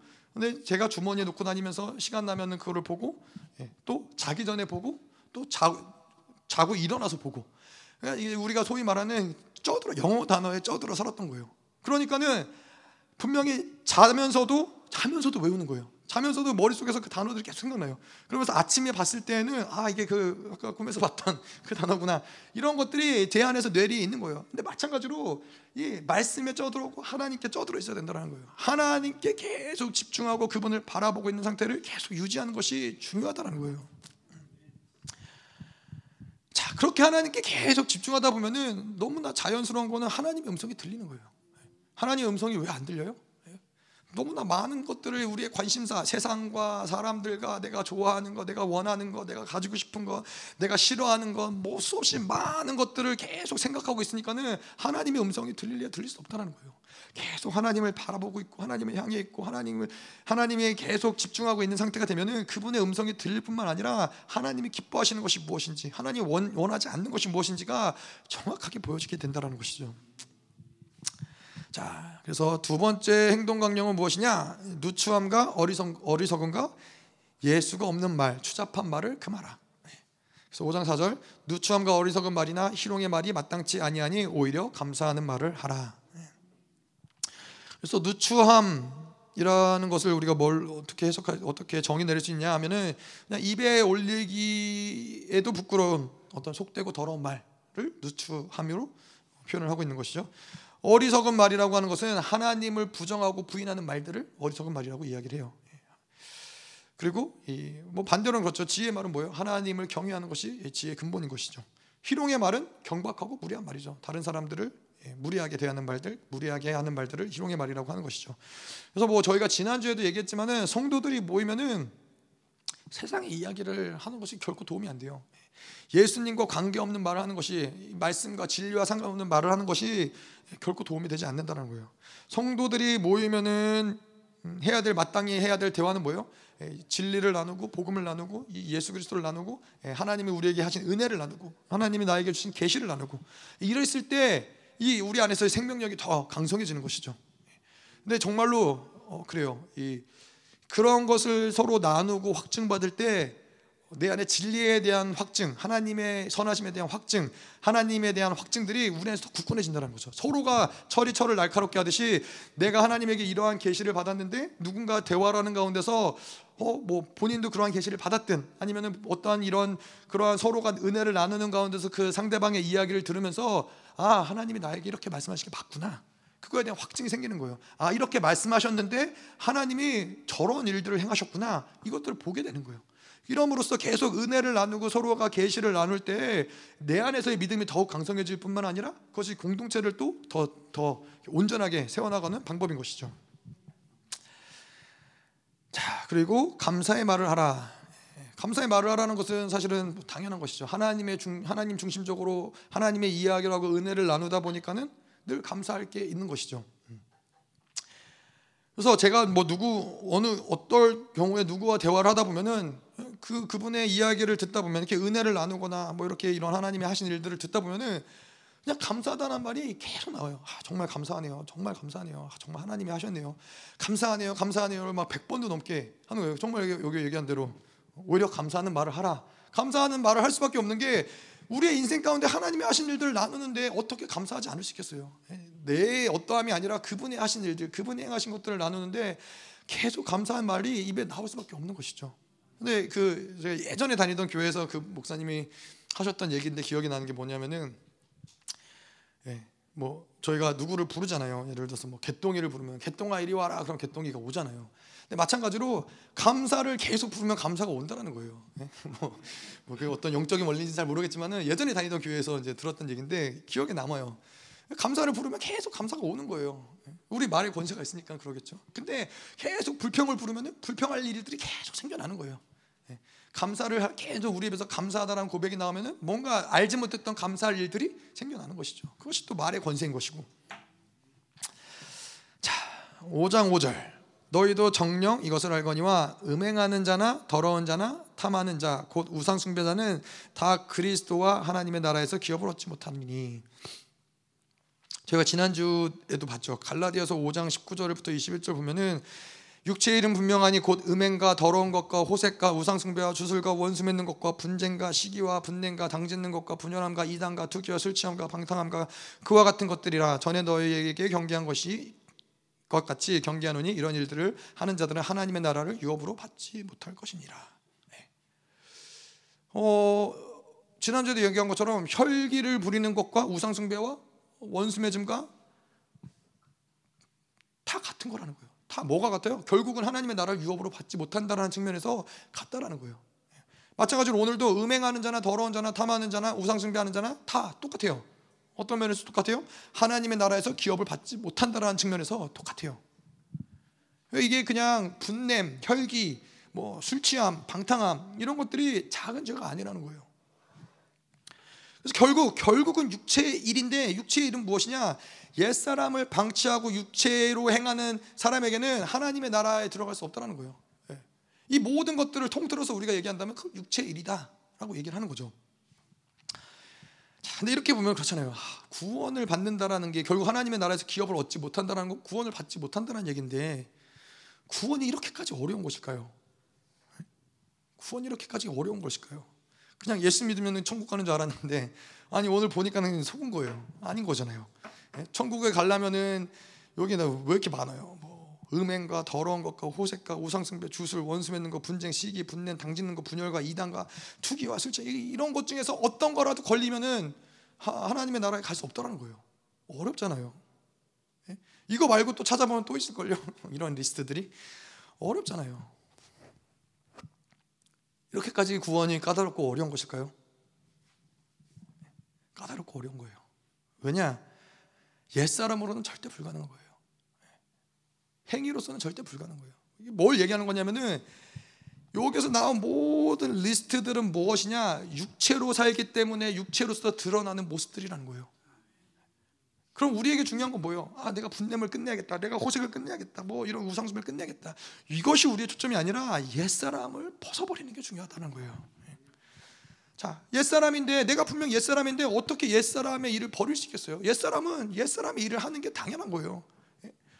송충이 보고 송충이 잎을 솔잎을 먹지 말라고 하는 거는 불가능한 일인 거예요. 도둑 보고 도둑질 하지 말아라. 도둑이 도둑질 하면 뭐예요? 그건 도둑이 아니죠. 더 이상 도둑이 아닌 거죠.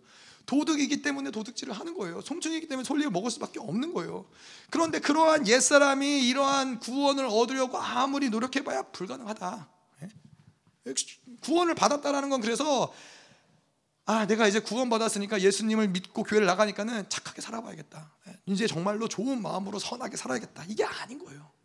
그것이 구원이 아닌 거예요. 구원이라는 것은 하나님으로 인해서 그리스도로 인해서 내가 이제 완전히 옛 사람을 벗어버리고 새로운 존재가 됐다라는 거예요. 이 새로운 존재가 됐다라는 것을 정확하게 믿을 때 새 사람의 존재 능력들이 나오는 거예요.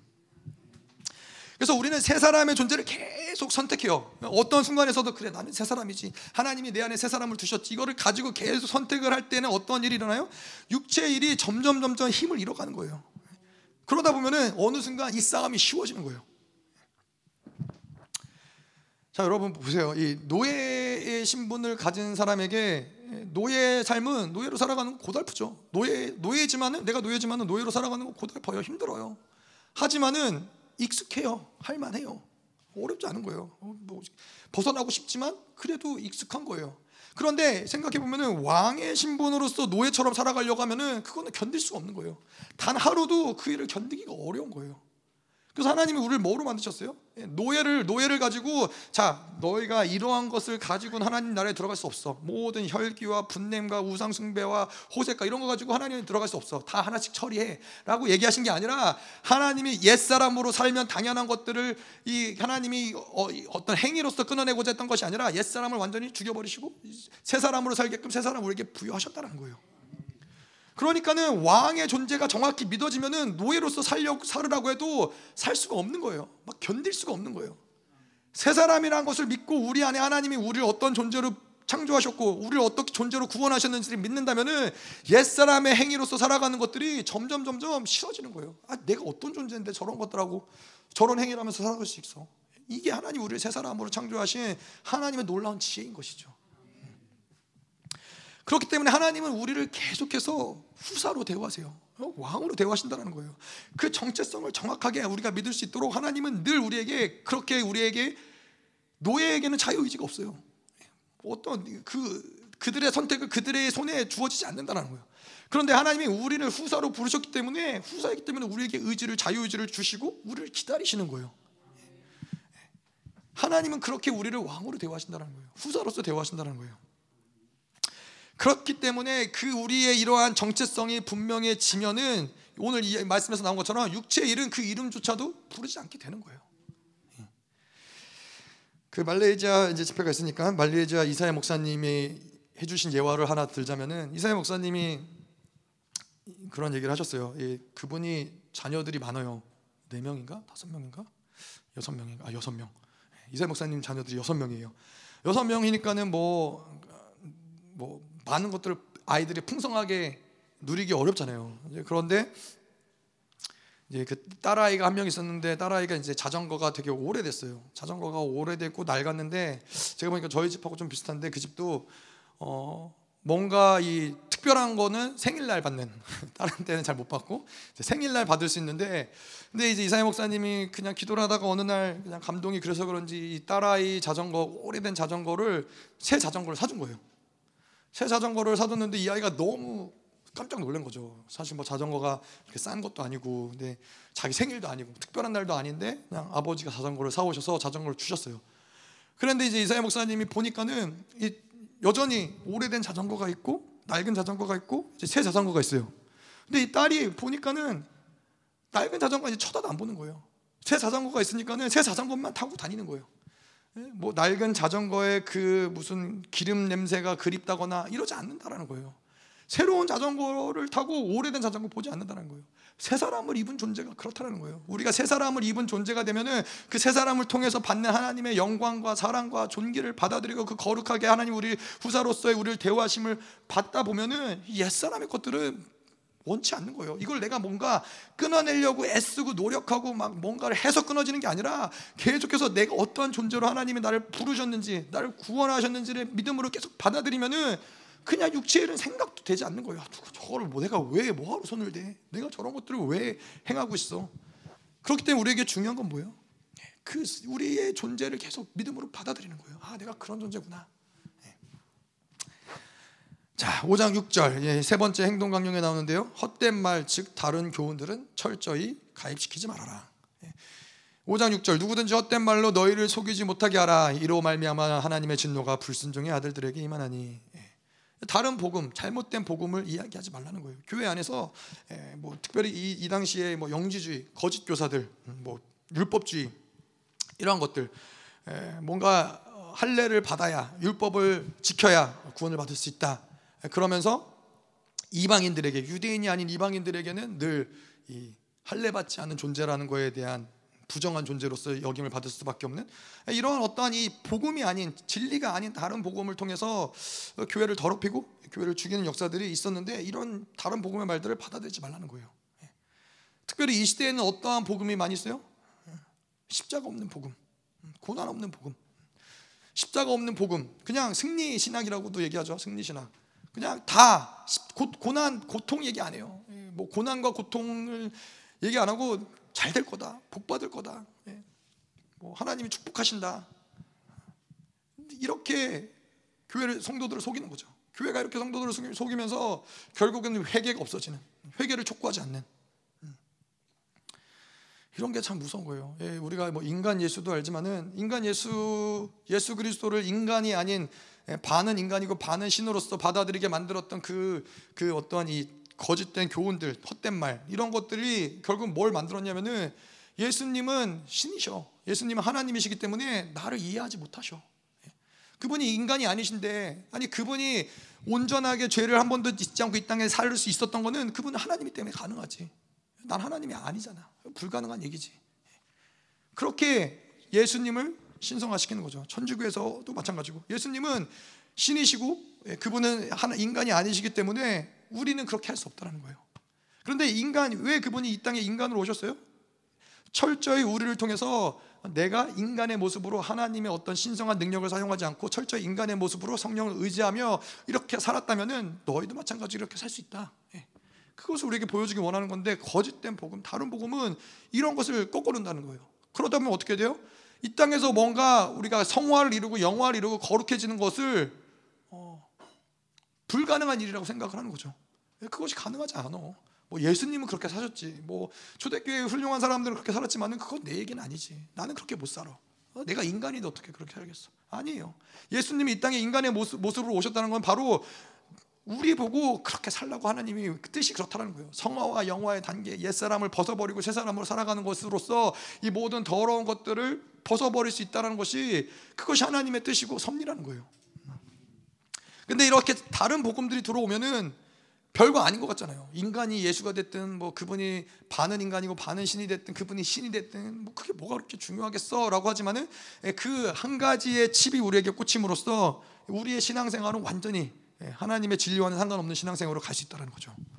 예, 고난 없는 복음이 그렇고 회개 없는 복음이 그렇고 자 이러한 다른 잘못된 교훈들이 우리 안에 들어올 때 이것은 우리의 사상 체계 이 사고를 망가뜨리는 거예요. 그래서 이런 것은 이 예수 백신이라 그러잖아요. 예, 우리가 예수 백신이라는 표현을 여러분 들, 들어보셨잖아요. 생명사역에서 잘못된 예수를 받아들였기 때문에 진짜 예수가 들어오면은 그거를 밀어내는 거예요. 예, 백신이 그렇죠. 이 백신 그 뭐죠? 이 바이러스를 이미 우리 안에 주사를 해서 이 바이러스가 우리 안에서 자라나서 바이러스가 오면 그걸 이제 밀어낼 수 있는 내성을 길러내는 거잖아요. 이, 이 백신 예수 백신이 그런 거예요. 잘못된 예수에 대해서 잘못된 복음에 대해서 우리 안에 사고 안에 것을 자리 잡고 있으니까는 진짜 예수, 진짜 생명이 들어오는데 그것을 밀어내는 거예요. 무서운 일인 거죠. 예. 그래서 진리를 들어도 그것이 생명이 역사하는 게 아니라 정보로 축적하게끔 만드는 거예요. 그래서 고린도 후서 10장 5절에 보면 하나님을 아는 것을 대적하여 높아진 것을 다 무너뜨리고 모든 생각을 사로잡아 그리스도에게 복종한다. 예. 모든 생각, 하나님을 거스리면서 높아진 모든 생각. 결국은 원수들은 이 잘못된 복음을 통해서 생각을 계속 사고를 계속 더럽히고 무너뜨리면서 하나님보다 높아진 생각들을 만든다는 거예요. 하나님께 복종할 수 없는. 그래서 오늘 이 5장 6절에도 너희를 속이지 못하게 하라. 이로 말미암아 하나님의 진노가 불순종의 아들들에게 임하나니. 결국 이 잘못된 진리 다른 복음을 받아들이면은 하나님께 순종할 수 없게 된다는 거예요. 결국 하나님께 순종하기보다 어떻게 돼요? 자기가 원하는 것, 자기의 의지, 자기의 계획대로 살아가는 성도를 만든다는 거예요. 그런 교회가 너무 많아요. 하나님께 하나님을 믿는데 여전히 어, 자기가 원하는 것 이상의 것을 가지 못하고 포기하지 못하는 그것이 편안한 교회들. 예, 그래서 그것이 이제 대형 교회의 장점이죠. 예. 내가 원하는 만큼 신앙생활 할 수 있고, 내가 원하는 만큼 음, 나를 포기할 수 있고, 내가 원하는 만큼 뭐 교회 가고 싶으면 가고 안 가고 싶으면 안 가도 아무도 나를 터치하지 않고 아무도 나에 대해서 뭐 그렇게까지 어, 간섭하지 않고 결국은 뭐예요? 하나님의 뜻대로 순종하는 하나님의 제자들을 만드는 것이 아니라 예, 자기의 의지와 자기가 원하는 대로 살게 만드는 교회가 되는 것이죠. 그런 성도들을 만들어내는 것이죠. 예. 무서운 거예요. 제자가 아닌 것이죠. 제자는 자기의 십자가를 지고 그리스도를 따르는 자들이에요. 다 포기하고 하나님을 따라가는 자들이 제자들인 거예요. 제자가 아니고서는 이 하나님의 말씀과 아무 상관이 없는 거예요. 예, 많은 군중들이 있었지만은 그 군중들하고 예수님하고는 별로 상관이 없어요. 그들은 말씀을 듣고 놀랄 수 있지만 아 이렇게 이런 말씀이 있구나. 그런데 예수님을 따를 수는 없는 거예요. 왜요? 자기가 가진 것, 자기가 소유한 것, 자기가 원하는 것을 포기할, 포기할 수 없기 때문에. 근데 그런 교회들이 너무나 많다는 거예요. 예.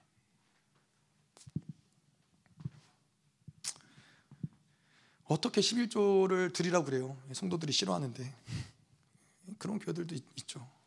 11조 마땅히 드려야 될 것들조차도 예, 이야기할 수 없는 마땅히 회개해야 될 것조차도 회개를 촉구할 수 없는 네. 여기까지 여기까지 하죠. 5장 7절 그러므로 그들과 함께하는 자가 되지 말라. 그래서 이 다른 복음 하나님이 중심으로 살아가지 않는 자들과 함께 섞이지 말라는 거예요. 예.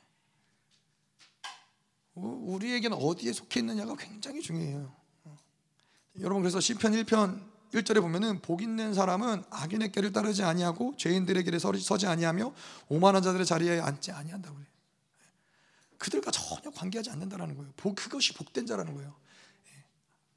전혀 그들과 함께 섞이지 말라는 거예요. 그 요한일서에 보면은 요한일서 3장 12절에 가인 같이 하지 말라. 그는 악한 자에게 속하여 그 아우를 죽였으니 이는 어떤 이유로 죽였느냐? 자기의 행위는 악하고 그의 아우 행위는 의로움이라. 그 아우를 죽인 근거를 뭐라고 얘기해요? 악한 자에게 속하였다. 악한 자에게 속하였다는 걸 다른 말로 하면 우리가 어떻게 얘기할 수 있어요? 악한 생각을 받아들이고 동조하고 그것을 내면화시켰다는 거예요. 그것이 바로 악한 자들에게 속했다는 거예요. 그들과 관계하다 보니까는 뭐 예를 들어서 이 세상과 관계하다 보니까는 세상에 말하는 것들을 받아들이고 그것을 동조하고 어느 순간부터 그것이 우리 안에 내면화되어 있는 거죠. 그러면 나와 세상과는 다를 게 없는 거예요. 그러면은 세상이 멸망당할 때 예, 우리도 함께 멸망당할 수밖에 없는 것이죠. 예, 아무리 내가 교회를 오랜 시간 다녔다 해도 그것이 중요한 것은 아니에요. 예, 교회를 오래 다닌 게 아니라 여전히 내 안에서 세상의 것들을 받아들이고 세상의 생각, 세상이 원하는 대로 세상이 말하는 것을 받아들이는 시스템으로 살아간다는 것은 그것은 세상에 속해 있다는 거예요. 그렇기 때문에 이, 이 어디에 속해 있느냐? 그들과 함께하는 자가 되지 말라. 함께하면은 닮아갈 수밖에 없어요. 하나님과 함께하면 하나님과 닮아가듯이 세상과 함께하면 세상을 닮아갈 수밖에 없다라는 거예요.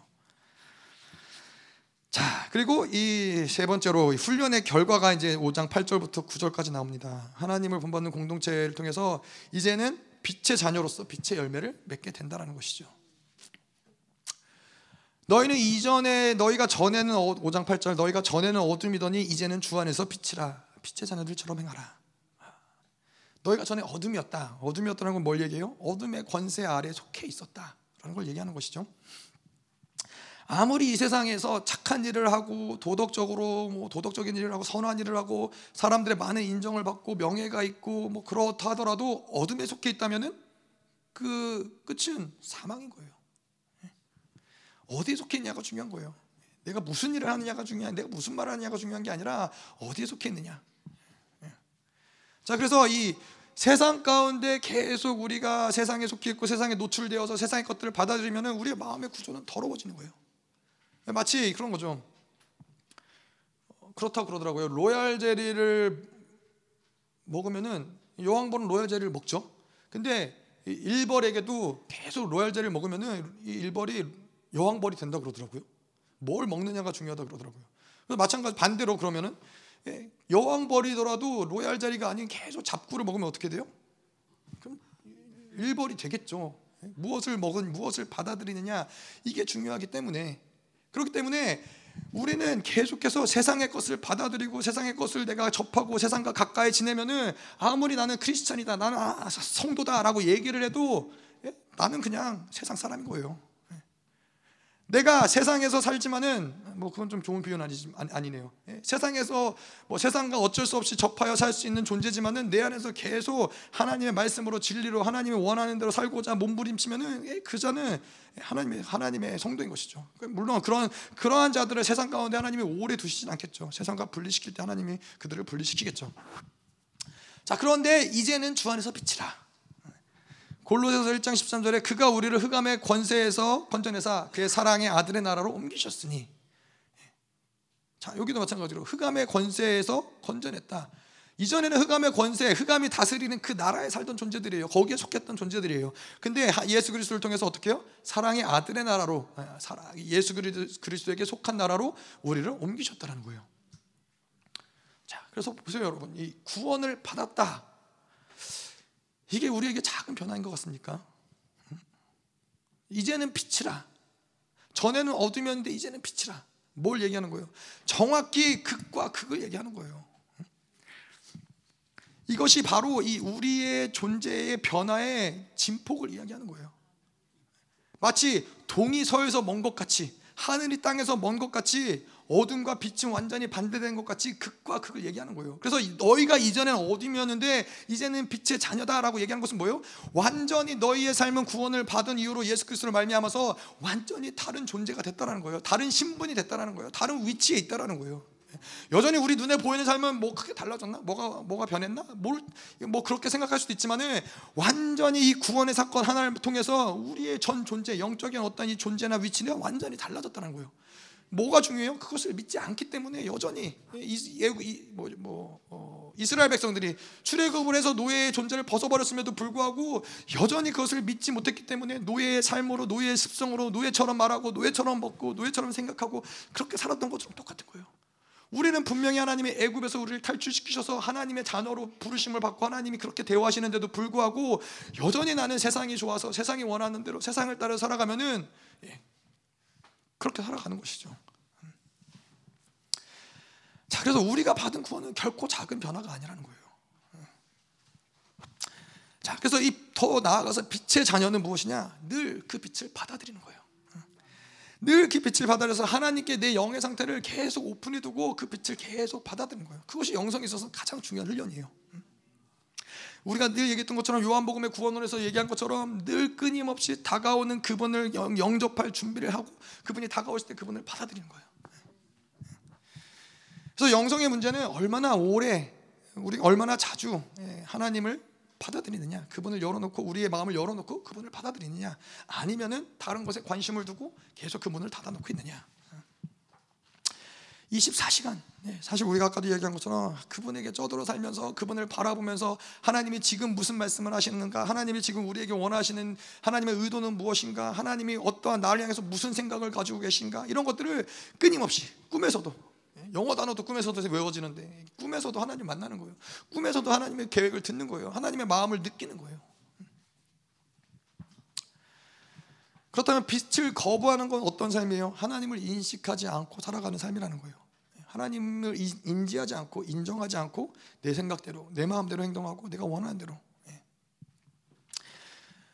자, 그래서 이 이러한 신앙생활 어떻게 보면 이 율법적인 신앙생활의 모습은 바로 산만함이죠. 하나님께 집중하기가 어려워요. 늘 이거 해야 되고 저거 해야 되고 뭘 해야 되고 이러한 산만한 가운데서 하나님을 계속 집중하면서 그분이 원하시는 것, 그분의 음성을 들으며 그분이 그분이 행하시기 원하시는 것들을 행하고 이런 것들이 어렵다는 거예요. 예. 우리는 무엇을 행하고 무엇을 성취하는지가 사실 우리에게는 초점이 아닌 게 하나님에게 집중하고 있으면은 목사님 얘기하셨지만 열 가지 일을 해야 될 때 하나님께 나는 계속 내가 뭔가를 행해야 되는 일에 집중하는 것이 아니라 하나님께 집중하고 있을 때 열 가지 일이 어느 순간에는 한 가지 일이 되기도 하고 두 가지 일이 되기도 하고 예. 그 많은 시간을 내가 쏟아내야 되는 게 아니라 우리 하나님께 집중하면은 그분이 그분이 일하신다라는 거예요. 예. 그것을 우리가 계속 경험을 해야 돼요. 안 그러면 아까도 얘기한 것처럼 계속 산만한 거예요. 아 이것도 해야 되는데 저것도 해야 되는데 끝나고 이거 해야 되는데 이러한 많은 산만한 가운데 결국에는 뭐예요? 제일 중요한 정작 제일 중요한 하나님과의 교제 시간을 뒤로 뒤로 뒤로 밀어져서 결국은 계속 그 하나님과 교제가 어렵게 만들어 간다는 것이죠. 우리는 계속 그분과 교제하고 있으면은 그 안에서 모든 것들이 이루어지는 것이죠. 5장 9절 빛의 열매는 모든 착함과 의로움과 진실함에 있느니라. 예, 지난번에 들었던 지난주에 들었던 얘기죠. 4장 24절에도 하나님을 따라 의와 진리의 거룩함으로 지으심을 받은 새 사람을 입으라. 그런 것처럼 이, 이 착함과 의로움과 진실함들은 하나님을 따라서 하나님으로부터 온 것들이라는 거예요. 그래서 하나님을 따라 살면은 빛을 받아들이면은 우리 안에서 그 열매가 맺어진다는 거예요. 자, 근데 여기 우리가 좀 조금 더 관심 있게 볼 수 있는 단어가 무엇이냐? 모든 모든 착함과 모든 의로움과 모든 진실함, 예, 착함과 의로움, 진실함 앞에 있기 때문에 모든 착함, 모든 의로움, 모든 진실함이 있느니라라고 얘기하시는 거죠. 이것은 모든 일을 얘기하는 것은 무엇이냐면은 그냥 어느 순간 어떨 때 간헐적으로 그분을 닮아가고 간헐적으로 성장하고 간헐적으로 그분의 모습을 드러내는 것이 아니라 이 모든 을 이야기할 때는 전면적으로 내 안에서 하나님의 것을 닮아가는 것들이 드러난다는 거예요. 전면적으로 하나님을 닮아가 하나님의 형상이 우리에서 드러난다는 거예요. 자, 그래서 이 빛의 열매 우리가 착함, 의로운 진실함 받는데 빛을 받아들이면 자연스럽게 맺어지는 열매들인 것이죠. 착함. 뭐 이건 지난 저, 저희가 지난번에도 봤지만은 착함이라는 것은 선한 마음, 옥토의 심령인 것이죠. 씨앗 하나의 무게를 견디지 못해서 그것을 받아들일 수 있는 이 착함, 선함인 것이죠. 그래서 이 고난이 왔을 때 우리가 확연히 드러나는 것은 무엇이에요? 예. 세상 사람들은 고난을 통과하면은 굳어져요. 예. 이 아집과 굳어짐이 생기죠. 그래서 이 고난을 통과하면서는 그 마음 가운데 뭐요? 두고 보자. 내가 어떻게든 갚아주리라. 내가 어떻게든 이것들을 내가 이겨내리라. 이러한 이 아집과 고집과 굳어짐들이 생겨난다는 것이죠. 근데 하나님의 사람들은 어때요? 이러한 고난을 통과하면 통과할수록 더 부드러워진다는 거예요. 더 부들부들해진다는 거예요. 더 철저히 하나님만 의지할 수밖에 없는 심령이 되어진다는 거예요. 그래서 믿는 자들에겐 고난이 유익인 거예요. 예. 아멘. 자, 의로움. 의로움은 하나님이 인정하심, 하나님의 진리에 목숨을 거는 상태인 것이죠. 자, 그래서 이러한 이러한 빛의 열매를 가진 자들은 빛이 가려지는 것, 그 빛이 빛을 통해서 모든 것을 보고 빛을 통해서 무엇이 옳은지 무엇이 잘못된지 이런 모든 것들을 분별할 수 있는 것인데 빛이 더 이상 나를 가려졌다 견딜 수가 없는 거예요. 이, 이, 이 상태를 어둠에 있는 상태를 견디기가 어려운 거예요. 제가 보면은 세상에 여러 종류의 사람들 있지만은 예, 어, 저희 저희 아내랑 저를 이제 비교해 봤을 때 예, 제가 아내한테 허락받지는 않았지만 얘기하자면은 아내랑 저랑 비교했을 때 저희 아내는 요즘에는 안 그러는데 예전에 예전에는 잠자는 거를 깨우면 못 견디하는 사람이었어요. 예, 자기 잠잘 때 건드리는 거를 못 견디하는 사람이었어요. 지금은 정말 많이 변했어요. 예, 정말 잠도 많이 안 자고 정말 많이 변했는데 저 같은 경우는 말을 못하게 하면 힘들어하는 사람이에요. 그래서 제가 이제 결혼을 하고 얼마 안 됐는데 예, 제가 그때 신학교를 다닐 때였는데 학교를 갔다 와서 막 수업 시간에 들은 거를 막 얘기하고 싶었는데 막 제 입을 틀어막는 거예요. 뭐 잠깐 그, 그만 얘기하라고. 뭐 왜 그랬는지 기억 안 날 때 막 그래 갖고 막 제가 막 화를 내겠어. 화를 냈나? 뭐 하여튼 뭐라 왜 말을 못하게 하냐고. 말을 못하게 하는 거 견디는 게 되게 어려운 사람이에요. 뭐 그러니까 목사겠죠. 근데 우리는 우리는 빛이 가리워지는 것을 견디면 견디기가 어려운 사람이 돼야 되는 거예요.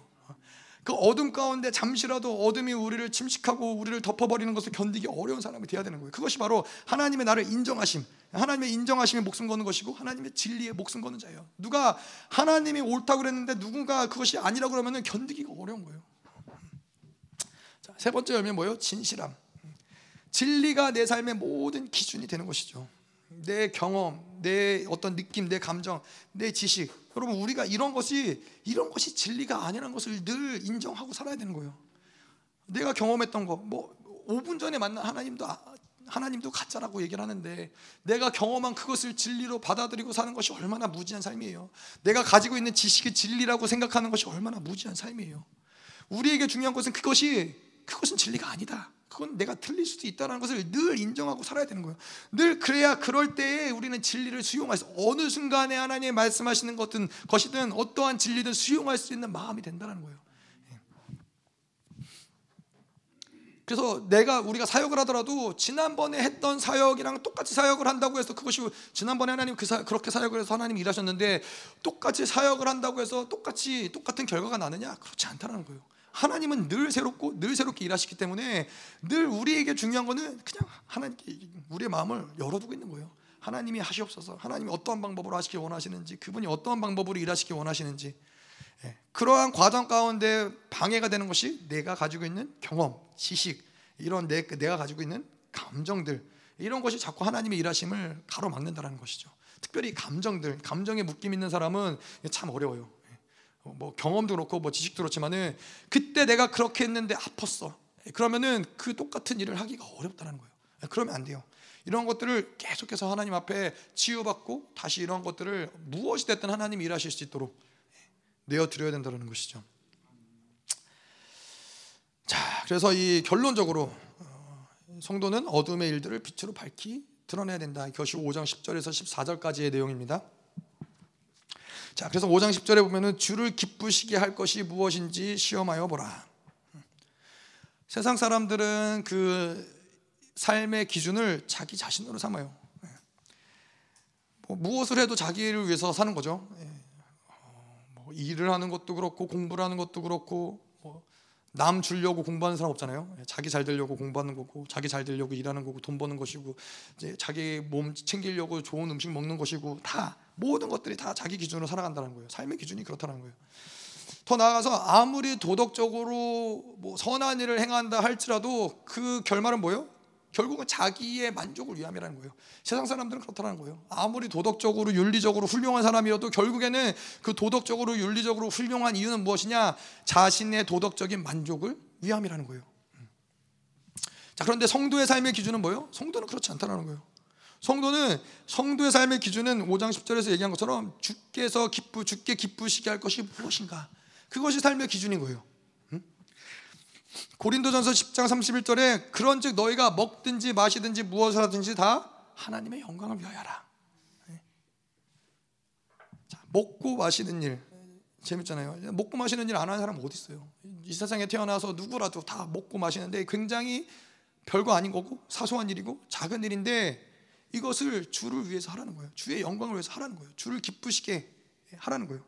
그래서 우리에게 초점은 무슨 얼마나 훌륭한 일을 했느냐, 무슨 일을 얼마나 많이 했느냐 이게 중요한 게 아니라 밥을 먹어도 주를 바라보면서 우리가 길을 걸어가도 주를 바라보면서 그를 향한 마음으로 행하는 것을 하나님의 영광으로 여기신다라는 거예요.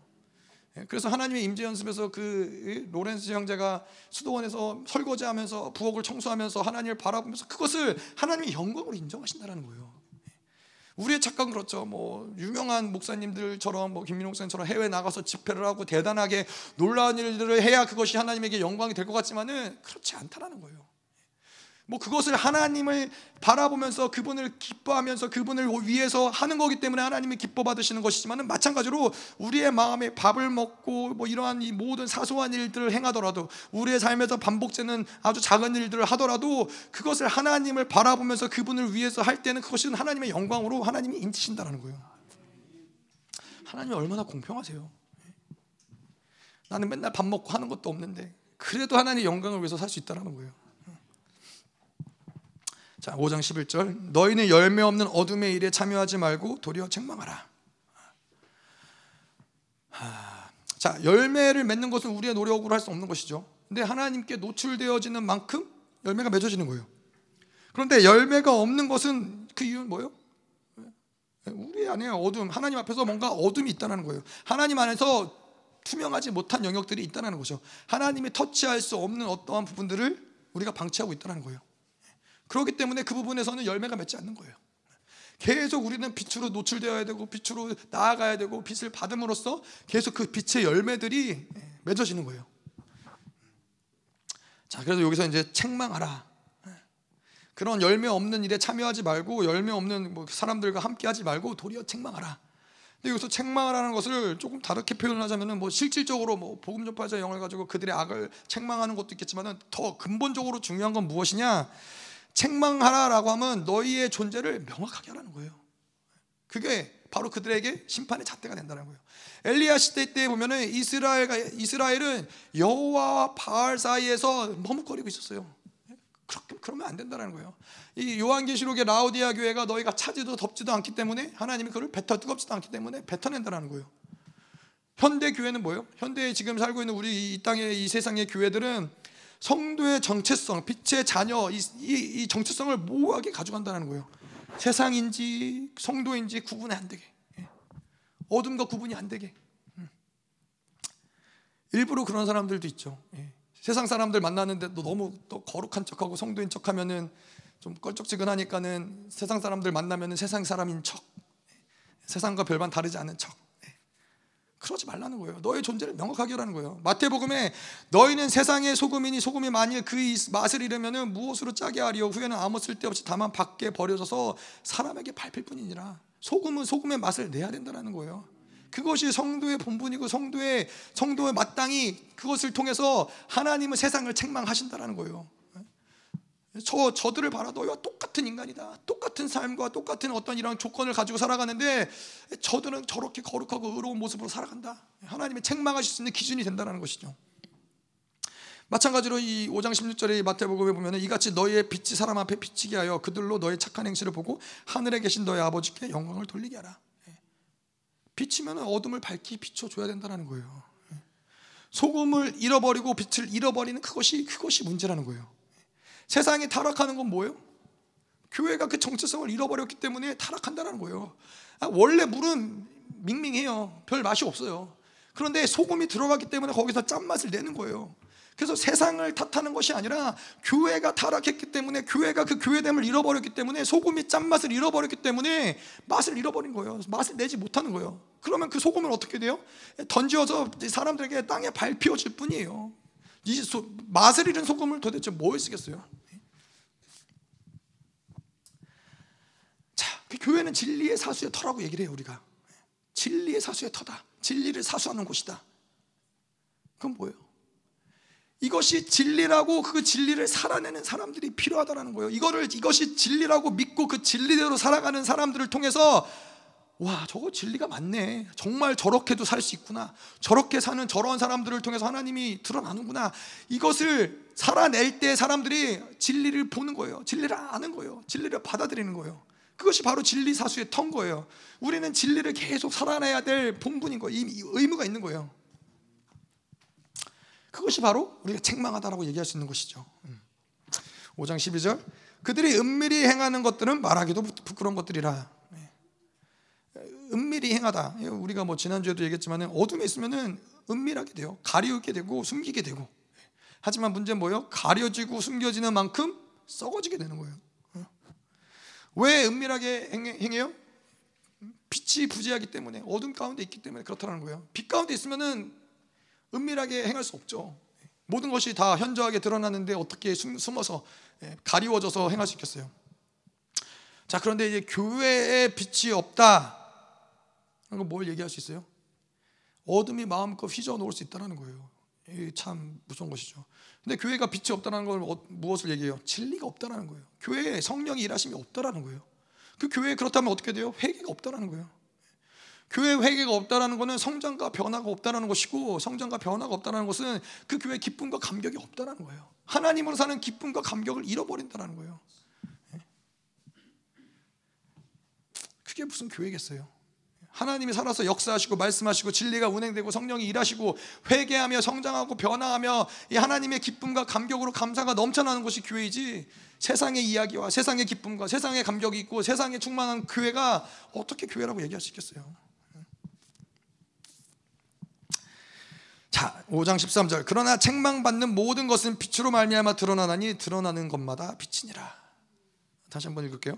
그러나 책망을 받는 모든 것은 빛으로 말미암아 드러나나니 드러나는 것마다 빛이니라. 네. 책망을 받는 것이 우리를 고통스럽게 할 수 있어요. 괴로울 수 있어요. 왜냐? 우리 안에 있는 감춰서 암약, 암약, 암약했던 어둠들을 찔러내는 거니까 책망 받는다는 것은 사실 썩 편한 일은 아니죠. 기분 좋은 일은 아니라는 거예요. 근데 이렇게 왜 이런 책망함이 하나님이 우리를 책망하세요? 어둠이 드러났기 때문에 우리 안에 어둠이 드러났기 때문에 책망하시는 것이죠.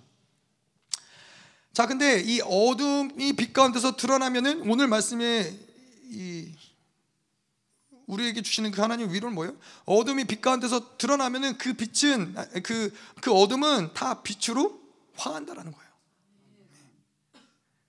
이, 이 땅에 어떠한 어둠이라 어, 아무리 짙은 어둠이라 할지라도 빛을 이겨내는 어둠은 존재하지 않아요.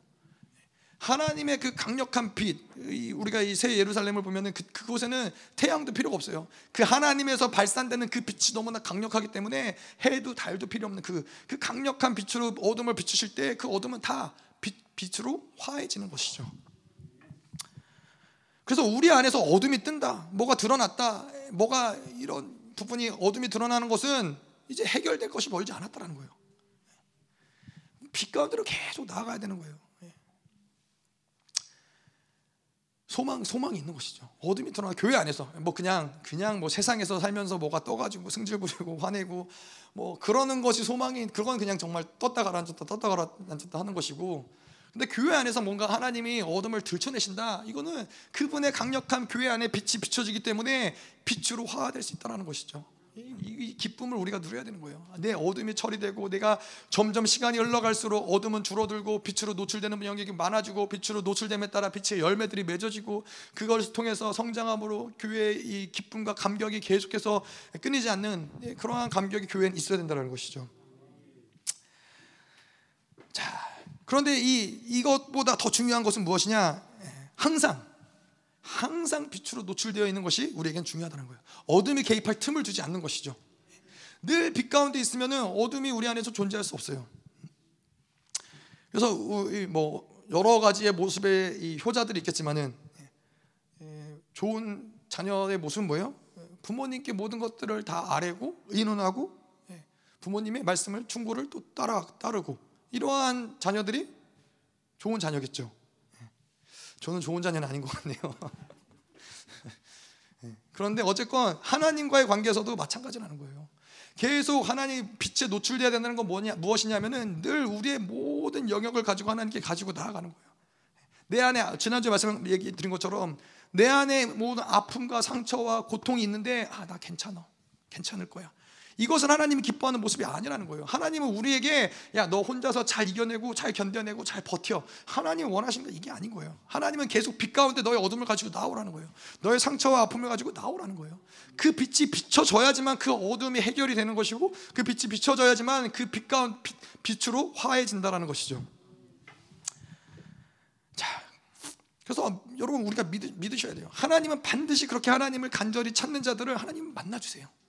간절히 그분을 찾을 때 그분을 우리를 만나 주시고 우리의 모든 것들을 다 그분이 수없이 많은 생각을 가지고서 우리와 함께 동행하시고 치리하시고 통치하신다는 것이죠. 5장 14절 그러므로 이르시되 잠자는 자여 깨어서 죽은 자들 가운데서 일어나라 그리스도께서 너에게 비추 비추이시리라 하셨느니라. 여기서 잠자는 자 깨어서 빛 없이 어둠 가운데 있는 사람을 이야기하는 것이죠. 근데 깨어서라는 것이 현재 명령형이에요. 어느 시점이 되면 깨어나라 이것이 아니라 지금 당장 깨어나라. 너희가 어둠 가운데 있다면 지금 당장 깨어나라는 거예요. 예. 자, 그런데 우리가 이 빛으로 산다면은 늘 자지 않고 깨어 있는 거겠죠. 예. 잠을 잔다는 건 뭐예요? 어둡기 때문에 어둠이 있기 때문에 잠을 잔다라는 거예요. 밤이기 때문에 잠을 잔다라는 것이죠. 자, 그런데 이 어, 아까도 이야기한 처럼 어, 빛이 없고 투명함이 없는 곳에서는 반드시 썩어지는 것이 생긴다는 거예요. 썩어지고 하나 열매 맺지 못하는 것들이죠. 성도들 안에서도 이 빛 가운데 있지 않으면은 계속 어딘가는 썩어지고 있고 어딘가는 무엇인가 열매 맺지 못하고 있는 것이 있다는 것이죠. 교회도 마찬가지로 하나님의 빛에 노출되지 않은 상황에 아는 교회라면은 그 교회는 열매 맺는 것이 어렵다는 거예요. 계속 이 탐욕을 가지고 있으면 물건을 상실할 것이고 예, 하나님과의 관계 뭐 섬김을 잃어버리면 하나님과의 관계성을 상실할 것이고 계속 무엇인가 이 하나님의 빛으로 온전히 계속 받아들이지 않는 교회는 이런 상실함들이 계속 있다는 것이죠. 잃어버리고 열매를 맺지 못하는 것들이 있다는 것이죠. 그래서 목 회자에게 중요한 것은 무엇이요? 계속 빛 가운데로 성도들을 이끌어 와야 된다는 거예요. 예. 하나님께 모든 것을 오픈하고 내어드릴 수 있도록 그 마음의 모든 것, 그 어떤 상황의 모든 것, 그 환경의 모든 것을 하나님께 가지고 나아올 수 있도록 이끌어줘야 된다는 것이죠. 자, 그런데 이제 이, 이몇 절이냐. 14절에서 그리고 있는 그림을 좀 우리가 깊이 보면은 사실 그렇게 재미난 그림은 아니죠. 음, 왜냐? 여기서 잠자는 자라고 표현되는 자들이 있죠. 예, 분명히 이들은 살아있는 자들이에요. 생명이 있는 자들이에요. 어, 성도들이겠죠. 구원을 받은 자들이겠죠. 그런데 죽은 자들과 더불어 누워 있는 거예요. 구원을 받은 빛의 자녀들이 어두운 세상 가운데 사망 아래에 있는 자들과 같이 어둠에 취해서 잠든 모습이라는 거예요. 얼핏 보기에는 생명이 없는 자, 세상에 푹 빠져 있는 자들과 예, 생명이 있지만 잠들어 있는 자와 구분하기가 어렵다라는 거예요. 근데 이 섬뜩한 건 뭐예요? 로마 시대 때 형벌 중에 하나가 뭐였냐면은 시체랑 살아있는 사람이랑 같이 이렇게 묶어둔대요. 그럼 어떻게, 어떻게 돼요? 시체의 이 사망이 산 사람을 덮는 거예요. 그 안에 모든 이 썩어짐들, 모든 구더기들이 산 사람을 썩어지게 만든다는 것이죠. 어, 뭐 바울이 그것을 의도하고 얘기했는지 모르지만은 우리가 세상 가운데 빛을 잃어버리고 어둠 가운데서 지내면은 성도로서의 하나님의 사랑을 본받는 자로 살지 않으면은 우리의 모습 마치 그렇다는 거예요. 시체랑 같이 나란히 누워서 썩어지는지도 모른 채 잠들어서 그렇게 죽어가고 있는 모습이라는 것이죠. 예, 예. 그렇기 때문에 뭐라 그래요? 예, 정신을 번쩍 차리고 이제 깨어나야 된다는 거예요. 거기에 누워 있으면 다 죽는 거예요. 로마서 8장 12절에 얘기한 것처럼 육신에게 져서 육신대로 살 것이 아니라 육신대로 살면 반드시 죽을 것이로되 영으로서 몸의 행실을 죽이면 살리라. 예. 이것은 그냥 어떤 권고의 이야기가 아니라 죽고 사는 문제라는 거예요. 영으로서 죽고 사는 문제라는 거예요. 예. 자, 어쨌건 오늘 이렇게 말씀을 쭉 봤는데 말씀을 좀 정리를 하자면 그래요. 이 사랑의 공동체를 만드는데 중요한 것은 하나님을 본받는 공동체가 되는 게 중요한 것이죠. 그런데 하나님의 사랑을 어떻게 받아들여요? 그 사랑을 의심하지 말라는 거예요. 그 사랑을 계속 확증하고 확증하고 확증해야 돼요. 하나님의 아, 하나님 그때도 말씀, 말씀드렸지만 단풍을 보면서도 아, 하나님이 날 사랑하시는구나. 길을 걸어가면서도 하나님이 나를 이렇게 사랑하셔서 이렇게 좋은 날 주셨구나. 하나님이 나를 사랑하셔서 이렇게 맛있는 음식을 주셨구나. 하나님이 나를 사랑하셔서 이렇게 좋은 길을 주셨구나. 그거를 계속 그 사랑을 무엇을 보더라도 확증을 하는 거예요. 결코 요동하지 않고 결코 흔들리지 않을 수 있도록 그 사랑을 매 순간순간 확증하는 거예요. 그래서 우리는 하나님을 결코 본받는데 고아처럼 본받지 않아요. 사랑을 받은 자처럼 하나님을 본받는다는 거예요. 하나님을 자발적으로 닮아가는 것이고 자연스럽게 그분과 동행하면서 그분을 닮아간다는 것이죠. 그래서 우리가 그 사랑이 믿어질 때 우리는 진짜 사랑을 할 수 있는 거예요. 호세아처럼 순교자들처럼 손양원 목사님처럼 그런 사랑을 받았기 때문에 그런 사랑을 할 수 있는 거예요. 그래서 이 사랑 이, 이 공동체를 만드는 실제적인 행동 강령들이 무엇이냐? 음행과 더러움과 탐욕은 생각하지도 말라. 누추함과 어리석음과 이러한 이야기들은 그마라. 헛된 말, 즉 다른 교훈들을 철저히 배제시켜라. 자, 이, 모든 것들 가운데서 중요한 건 뭐라고 그랬어요? 육체의 일을 어, 벗어버려라. 근데 어떻게 그것이 가능해요? 세 사람의 존재를 계속 믿고 선택하는 것이 우리에게는 무엇보다 중요한 거예요. 그럴 때 육체의 일들은 점점 힘을 잃어버린다는 것이죠. 우리는 노예가 아닌 거예요. 노예로 살아갈 수 없는 존재라는 거예요. 왕적인 존재로서 그분이 왕으로서 어, 만왕의 왕으로서 우리를 후사로 분봉왕으로서 우리를 부르시고 우리에게 그 관을 씌우셨는데 여전히 노예로 살아갈 수 없다라는 것을 믿어야 된다는 거예요. 그게 보여야 된다는 거예요. 나는 왕적인 존재다. 하나님이 나를 후사로 만드셨다. 세상과 짝할 수 없다. 시체와 함께 드러누워서 거기에서 잠잔 잠든 자처럼 살아갈 수 없는 존재다라는 것을 믿을 때 거기서부터 승리가 시작되는 줄 믿습니다. 아멘. 그래서 더 이상 육체의 일은 부르지도 않는 거예요. 그 이름조차 부르지 않는 자가 되는 것이죠. 자, 그래서 마지막으로 빛으로 살아라. 우리가 어떠한 존재로 변화되었는지를 봐야 되는 거예요. 변화의 진폭을 보는 거예요. 동에서 서가 멀어 멀듯이 하늘과 땅이 멀듯이 어둠과 빛은 판이하게 다른 거예요. 적당히 어둠과 빛이 공존할 수 있는 세계는 존재하지 않는 거예요. 우리는 이제 빛의 자녀라는 것을 믿어야 돼요. 빛을 계속 받아들이세요. 계속 24시간 빛을 받아들여서 그 빛으로 하나님께 집중하면서 하나님께 쪄들어 사는 거예요. 그 말씀에 쪄들어 사는 거예요. 무엇을 봐도 그 빛으로 바라보는 것이고 그 빛을 받아들일 때 우리의 모든 책만 받을 만한 것들이 있더라도 그 빛 가운데서 이것은 빛으로 화해지는 것이죠. 자, 그래서 깨어나셔야 됩니다. 예, 우리는 깨어나야 됩니다. 죽은 자들 사이에서 그렇게 죽어지 않은 자들이 아니라 깨어서 이 동이 트는 이 여명 가운데서 이 새벽을 깨울 수 있는 자들이 되어야 되는 것이죠. 예, 그러한 존재가 되어야 되는 것이고 그러한 존재로 살아갈 때 빛과 소금으로 살아갈 때 이 책망받아야 될 부분들을 책망 하나님은 책망하시는 것이고 깨워야 될 자들을 깨우는 것임을 믿습니다. 아멘. 우리 기도하겠습니다. 사랑의 하나님 그렇습니다. 하나님 우리가 오늘도 오늘 말씀을 통하여서 하나님이 공동체를 어떤 방향으로 어떻게 만들어 가시고 어떻게 하나님이 이끌어 가시는지를 봅니다, 하나님. 근데 무엇보다 가장 중요한 것은 하나님 사랑받는 자녀처럼 하나님을 본받는 자가 되라고 말씀하셨는데 하나님 인간의 힘으로서는 불가능합니다. 우리는 그렇게 할 수 없습니다. 그런데 하나님의 이것을 가능하게 만드신 이유가 무엇입니까? 하나님이 우리를 사랑하셔서 하나님 그리스도로 단번에 향기로운 제물로 그분을 드리사 하나님 이제는 우리가 우리가 죽은 행실로 살아가는 자들이 아니라 이제는 하나님과 함께 살아가는 자들 산 자로서 하나님 새로운 생명으로 살아가는 자들로 우리를 부르셨나이다. 하나님 이제는 우리가 당신을 본받아 살아가는 것이 너무나 마땅한 일입니다. 하나님의 사랑을 받았기 때문에 사랑할 수 있는 것이 너무나 당연한 것입니다. 하나님 호세아가 그랬듯이 하나님 우리가 이 세상을 살아갈 수 있는 이유가 무엇입니까? 원수를 사랑할 수 있는 이유가 무엇입니까? 하나님 우리가 원수 되었을 때 당신이 우리를 사랑하지 않으셨습니까? 하나님이 우리가 그 사랑을 받지 않았습니까? 하나님 그 놀라운 사랑이 하나님 이 시간도 흘러가게 하시고 하나님 이제는 사랑이 사랑하는 자녀처럼 그 하나님을 본받는 자가 되게 하시옵소서. 하나님 우리가 무엇을 하여도 그 사랑 가운데서 하나님을 따라 말하며 하나님을 따라 거룩을 행하며 의로움을 행하며 진실되게 하시옵소서. 더 하나님 이 시간에 더 충만하게 더 이 시간도 우리로 하나님 사랑으로 충만하게 하시옵소서. 그 사랑을 받아들일지어다. 그 사랑을 결코 의심하지 말지어다. 사랑을 확증하고 또 확증해라. 내가 너희를 사랑한다. 내가 너희를 사랑한다. 그 사랑이 너희를 온전하게 할 것이니라.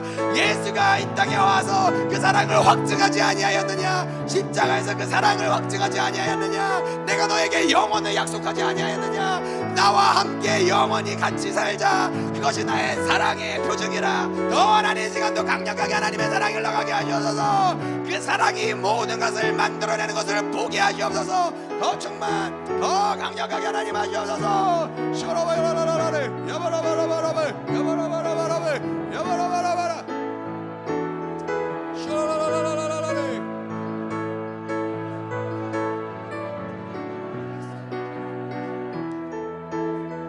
셔라라라라라. 더 하나님 하시옵소서. 더 충만 더 충만하게 더 강력하게 하나님 하시옵소서. 셔라바라라라라라라라를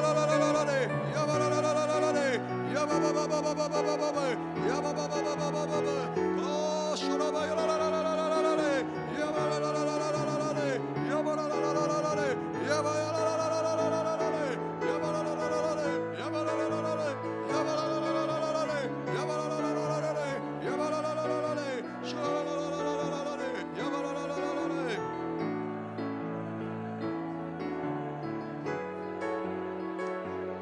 하나님 이 시간도 보게 하시옵소서. 내가 너희를 어떠한 존재로 불렀느냐? 내가 너희를 어떠한 존재로 창조하였느냐? 내가 너에게 어떠한 사랑을 부여하였느냐? 내가 너희를 결코 노, 노예로 하나님 빌어먹는 자로 하나님 우리를 부르신 것이 아니라 하나님의 모든 영광을 주시고 하나님의 모든 사랑을 주시고 너는 나를 본받아라. 너는 나를 닮은 자라. 나와 함께하는 자라. 나와 함께 통치권을 가진 자라. 하나님 것이 믿어지게 하시옵소서 왕의 자녀들을 볼지어다. 하나님 우리가 세상에서는 아무것도 가진 것이 없는 자 같으나 너희는 빛의 자녀라. 더 하나님 하나님의 강력한 빛으로 모든 어둠을 드러내시옵소서. 더 임하시옵소서. 이제는 너의 존재를 믿을지어다. 왕의 자녀들아 일어날지어다. 더 강력하게 더 부으시옵소서. 더 충만. 슈라바야바야바야라라라 야바바바바바바바바바바바 야바바바바바바바바 슈라라라라라라 슈라라라라라라 야바라라라라라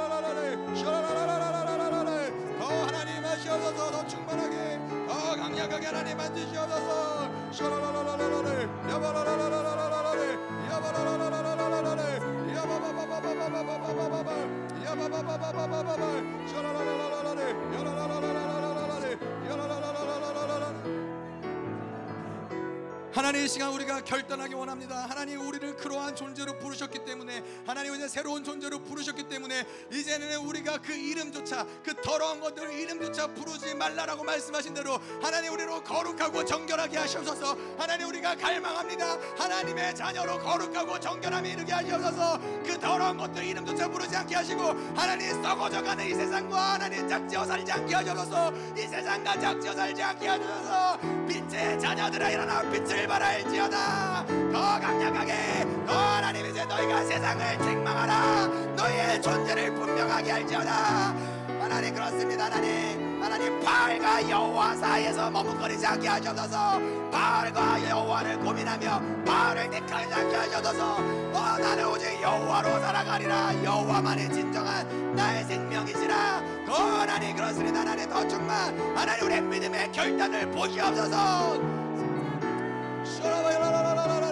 Yeah,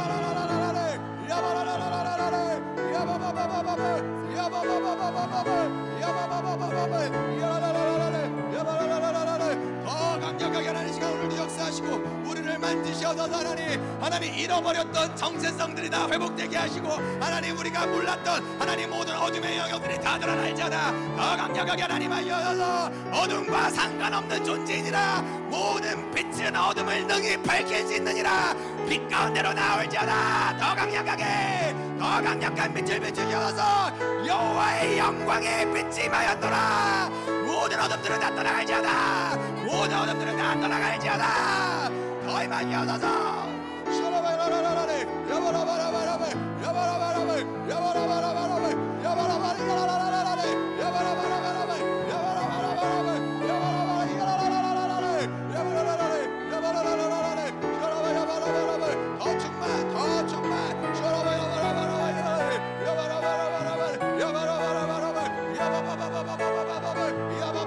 ba ba ba ba ba ba. 시간은 우리가 당신의 강력한 불을 구합니다. 하나님 내 안에 숨겨왔던 어둠들, 하나님 내 안에 감추었던 어둠들, 하나님 어둠이 하나님 늘 숨겨져서 썩어지고 있고, 하나님 이것들이 정말로 죽어지고 있음에도 불구하고, 하나님 이것을 방치하면서 어떤 모든 것들, 내가 알지 못했던 모든 어둠들까지도 하나님의 시간 당신의 강력한 불로 이 모든 어둠들을 완전히 다 태우사 하나님이 되라. 하나님의 자녀, 하나님을 본받는 자들이 일어나게 하셔서. 더 강력한 불로 응답하셔서 불로 응답하는 자 그가 여호와라. 더 하나님 시간 더 충만. 불불불불불불불. 모든 어둠들을 다 떠나갈지어다. 모든 어둠들을 밝히시옵소서. 더 임하시옵소서 불불불불불불불불불불불불불. 쇼라바 야라라라라라라 야라라라라라라레 야바라바라바라바라바라바 이제는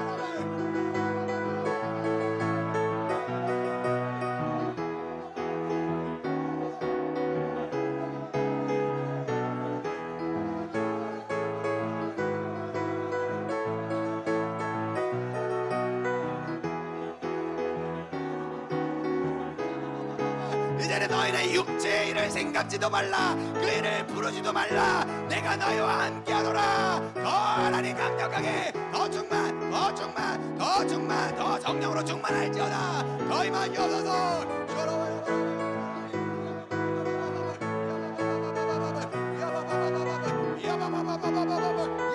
아멘 다시 한번 하나님 불을 구합니다. 하나님 성령 충만함을 구합니다. 하나님 세상을 이기신 하나님 그 여호와의 불이 하나님 우리 안에 이 시간이가 부어지게 하시며 하나님 우리 또한 그 세상을 능히 이기게 하시옵소서. 세상에 무엇이냐? 세상에 너희 사망아 너희 쏘는 것이 무엇이냐? 하나님 제가 당신의 강력한 불로 하나님 모든 사망이 움켜졌던 모든 것들 어둠이 움켜졌던 모든 것들 이것이 완전히 다 제거하시고 하나님 완벽한 하나님의 승리가 강권적으로 이곳 가운데 부어질지어다. 폭발적으로 모든 실패, 모든 두려움, 모든 절망, 모든 하나님 염려, 걱정들 다 따라가! 더 임하시옵소서 불불불불불불불불! 슈라바바바바바바바바바 야바라라라라라라라라레 야바라라라라라라레 야바바바바바바바바바 불불불불불불불불불불 불 슈라라라라라라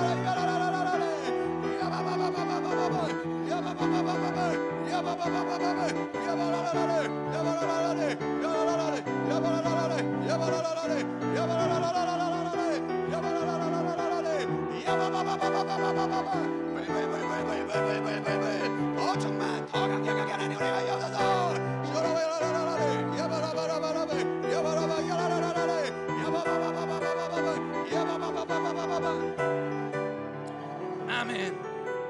하나님 우리가 이 시간에 한반도를 놓고 기도합니다. 하나님 이 땅을 놓고 기도합니다. 하나님 이제는 빛의 자녀들이 하나님 교회 가운데 온전히 서서 하나님 이제 모든 어둠을 책망하나이다 하나님 하나님 이 땅의 모든 어둠들 이 땅의 모든 잡신의 역사들 하나님 이 땅의 모든 적그리스의 역사들 하나님 이제는 우리가 교회가 일어나 꾸짖으오니 이 땅 가운데서 결코 역사하지 못할 것이니라 모든 더러운 잡신의 역사들 모든 한의 역사들 모든 잡신의 역사들 모든 적그리스의 역사들 하나님을 대적하여 높아진 모든 것들을 완전히 다 진멸하시옵소서.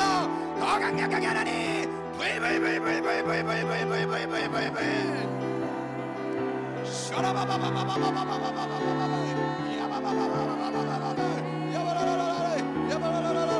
더 충만 더 강력하게 더 임하여서 완전히 다 진멸할지어다 완전히 다 뽑아낼지어다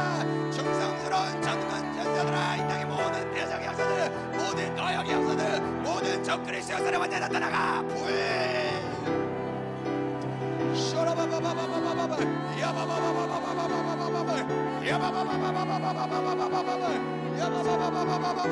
야바라바라바라바라바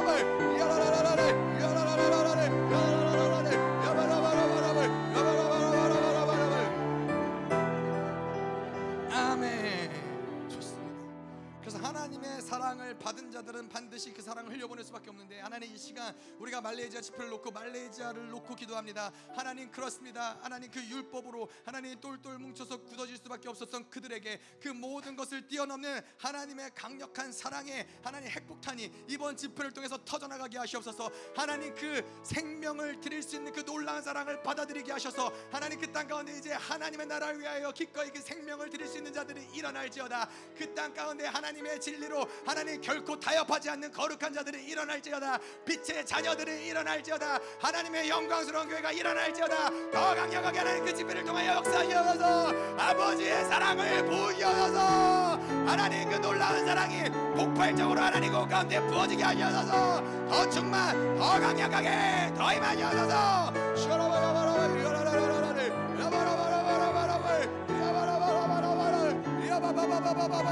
야라라라라라라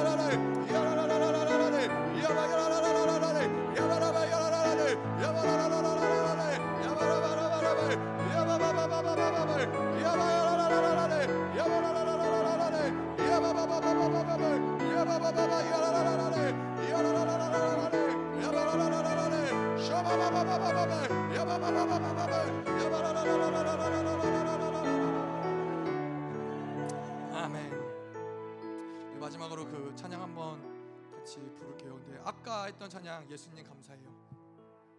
그 찬양 한번 같이 찬양하고 은혜를 마치면 좋겠네요.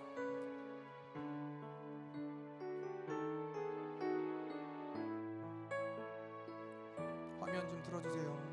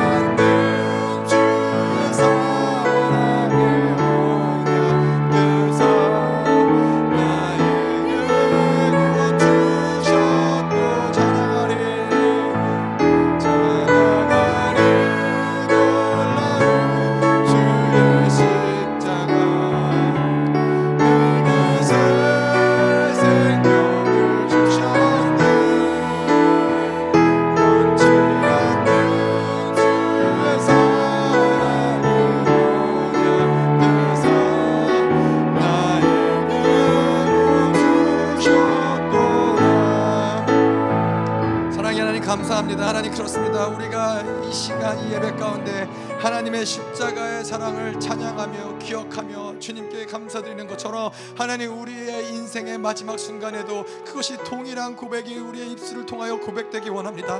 하나님 당신의 그 놀라운 십자가가 나를 살리셨고 하나님 그 생명을 주셨기에 하나님 내 평생 하나님을 감사하며 하나님을 예배하며 살 수밖에 없는 인생으로 하나님 우리를 이끌어 주심을 감사드립니다. 하나님 우리에게 이러한 교회를 주셔서 주님 감 사드립니다. 교회를 통하여 그 빛이 계속해서 발산되게 하시며 하나님 이제는 이 교회가 하나님 이 땅 가운데 이 한반도 가운데 하나님의 빛으로 하나님의 진리로 하나님 계속 더 굳건하게 서갈 수 있도록 주님 역사하여 주시옵소서. 하나님 오늘 드려진 예물을 위해서 기도드립니다. 하나님 이 예물 당신이 하나님의 사랑을 감사하여 그 은혜에 감사하여 그 구원에 감사하여 하나님 우리의 예물을 가지고 주님께 나왔습니다. 하나님 이 예물을 주님께서 흠양하시고 기뻐 받으시고 하나님 이 드려지는 모든 손길 위에 하나님 복에 복을 더하사 하나님은 정말로 빛의 자녀로서 새로운 존재로서 살아가는데 조금도 부끄러움 없이 살아갈 수 있는 하나님의 모든 사랑과 은혜와 능력을 더하여 주시옵소서. 이제는 교회의 머리 대신 우리 구주 예수 그리스도의 은혜와 아버지 하나님의 끝없는 사랑과 성령 하나님의 내주 교통위로 충만케 하신 역사가 오늘도 당신의 빛의 자녀로서 사랑을 받은 자녀처럼 하나님을 본받기로 결단하는 사랑하는 성도들과 그 가정과 직장과 자녀와 기업과 비전 위에 이 나라 민족과 전 세계에 파송된 사랑하는 선교사들과 생명사역과 열방교회 위에 이제로부터 영원토록 함께하기를 축원하옵나이다. 아멘.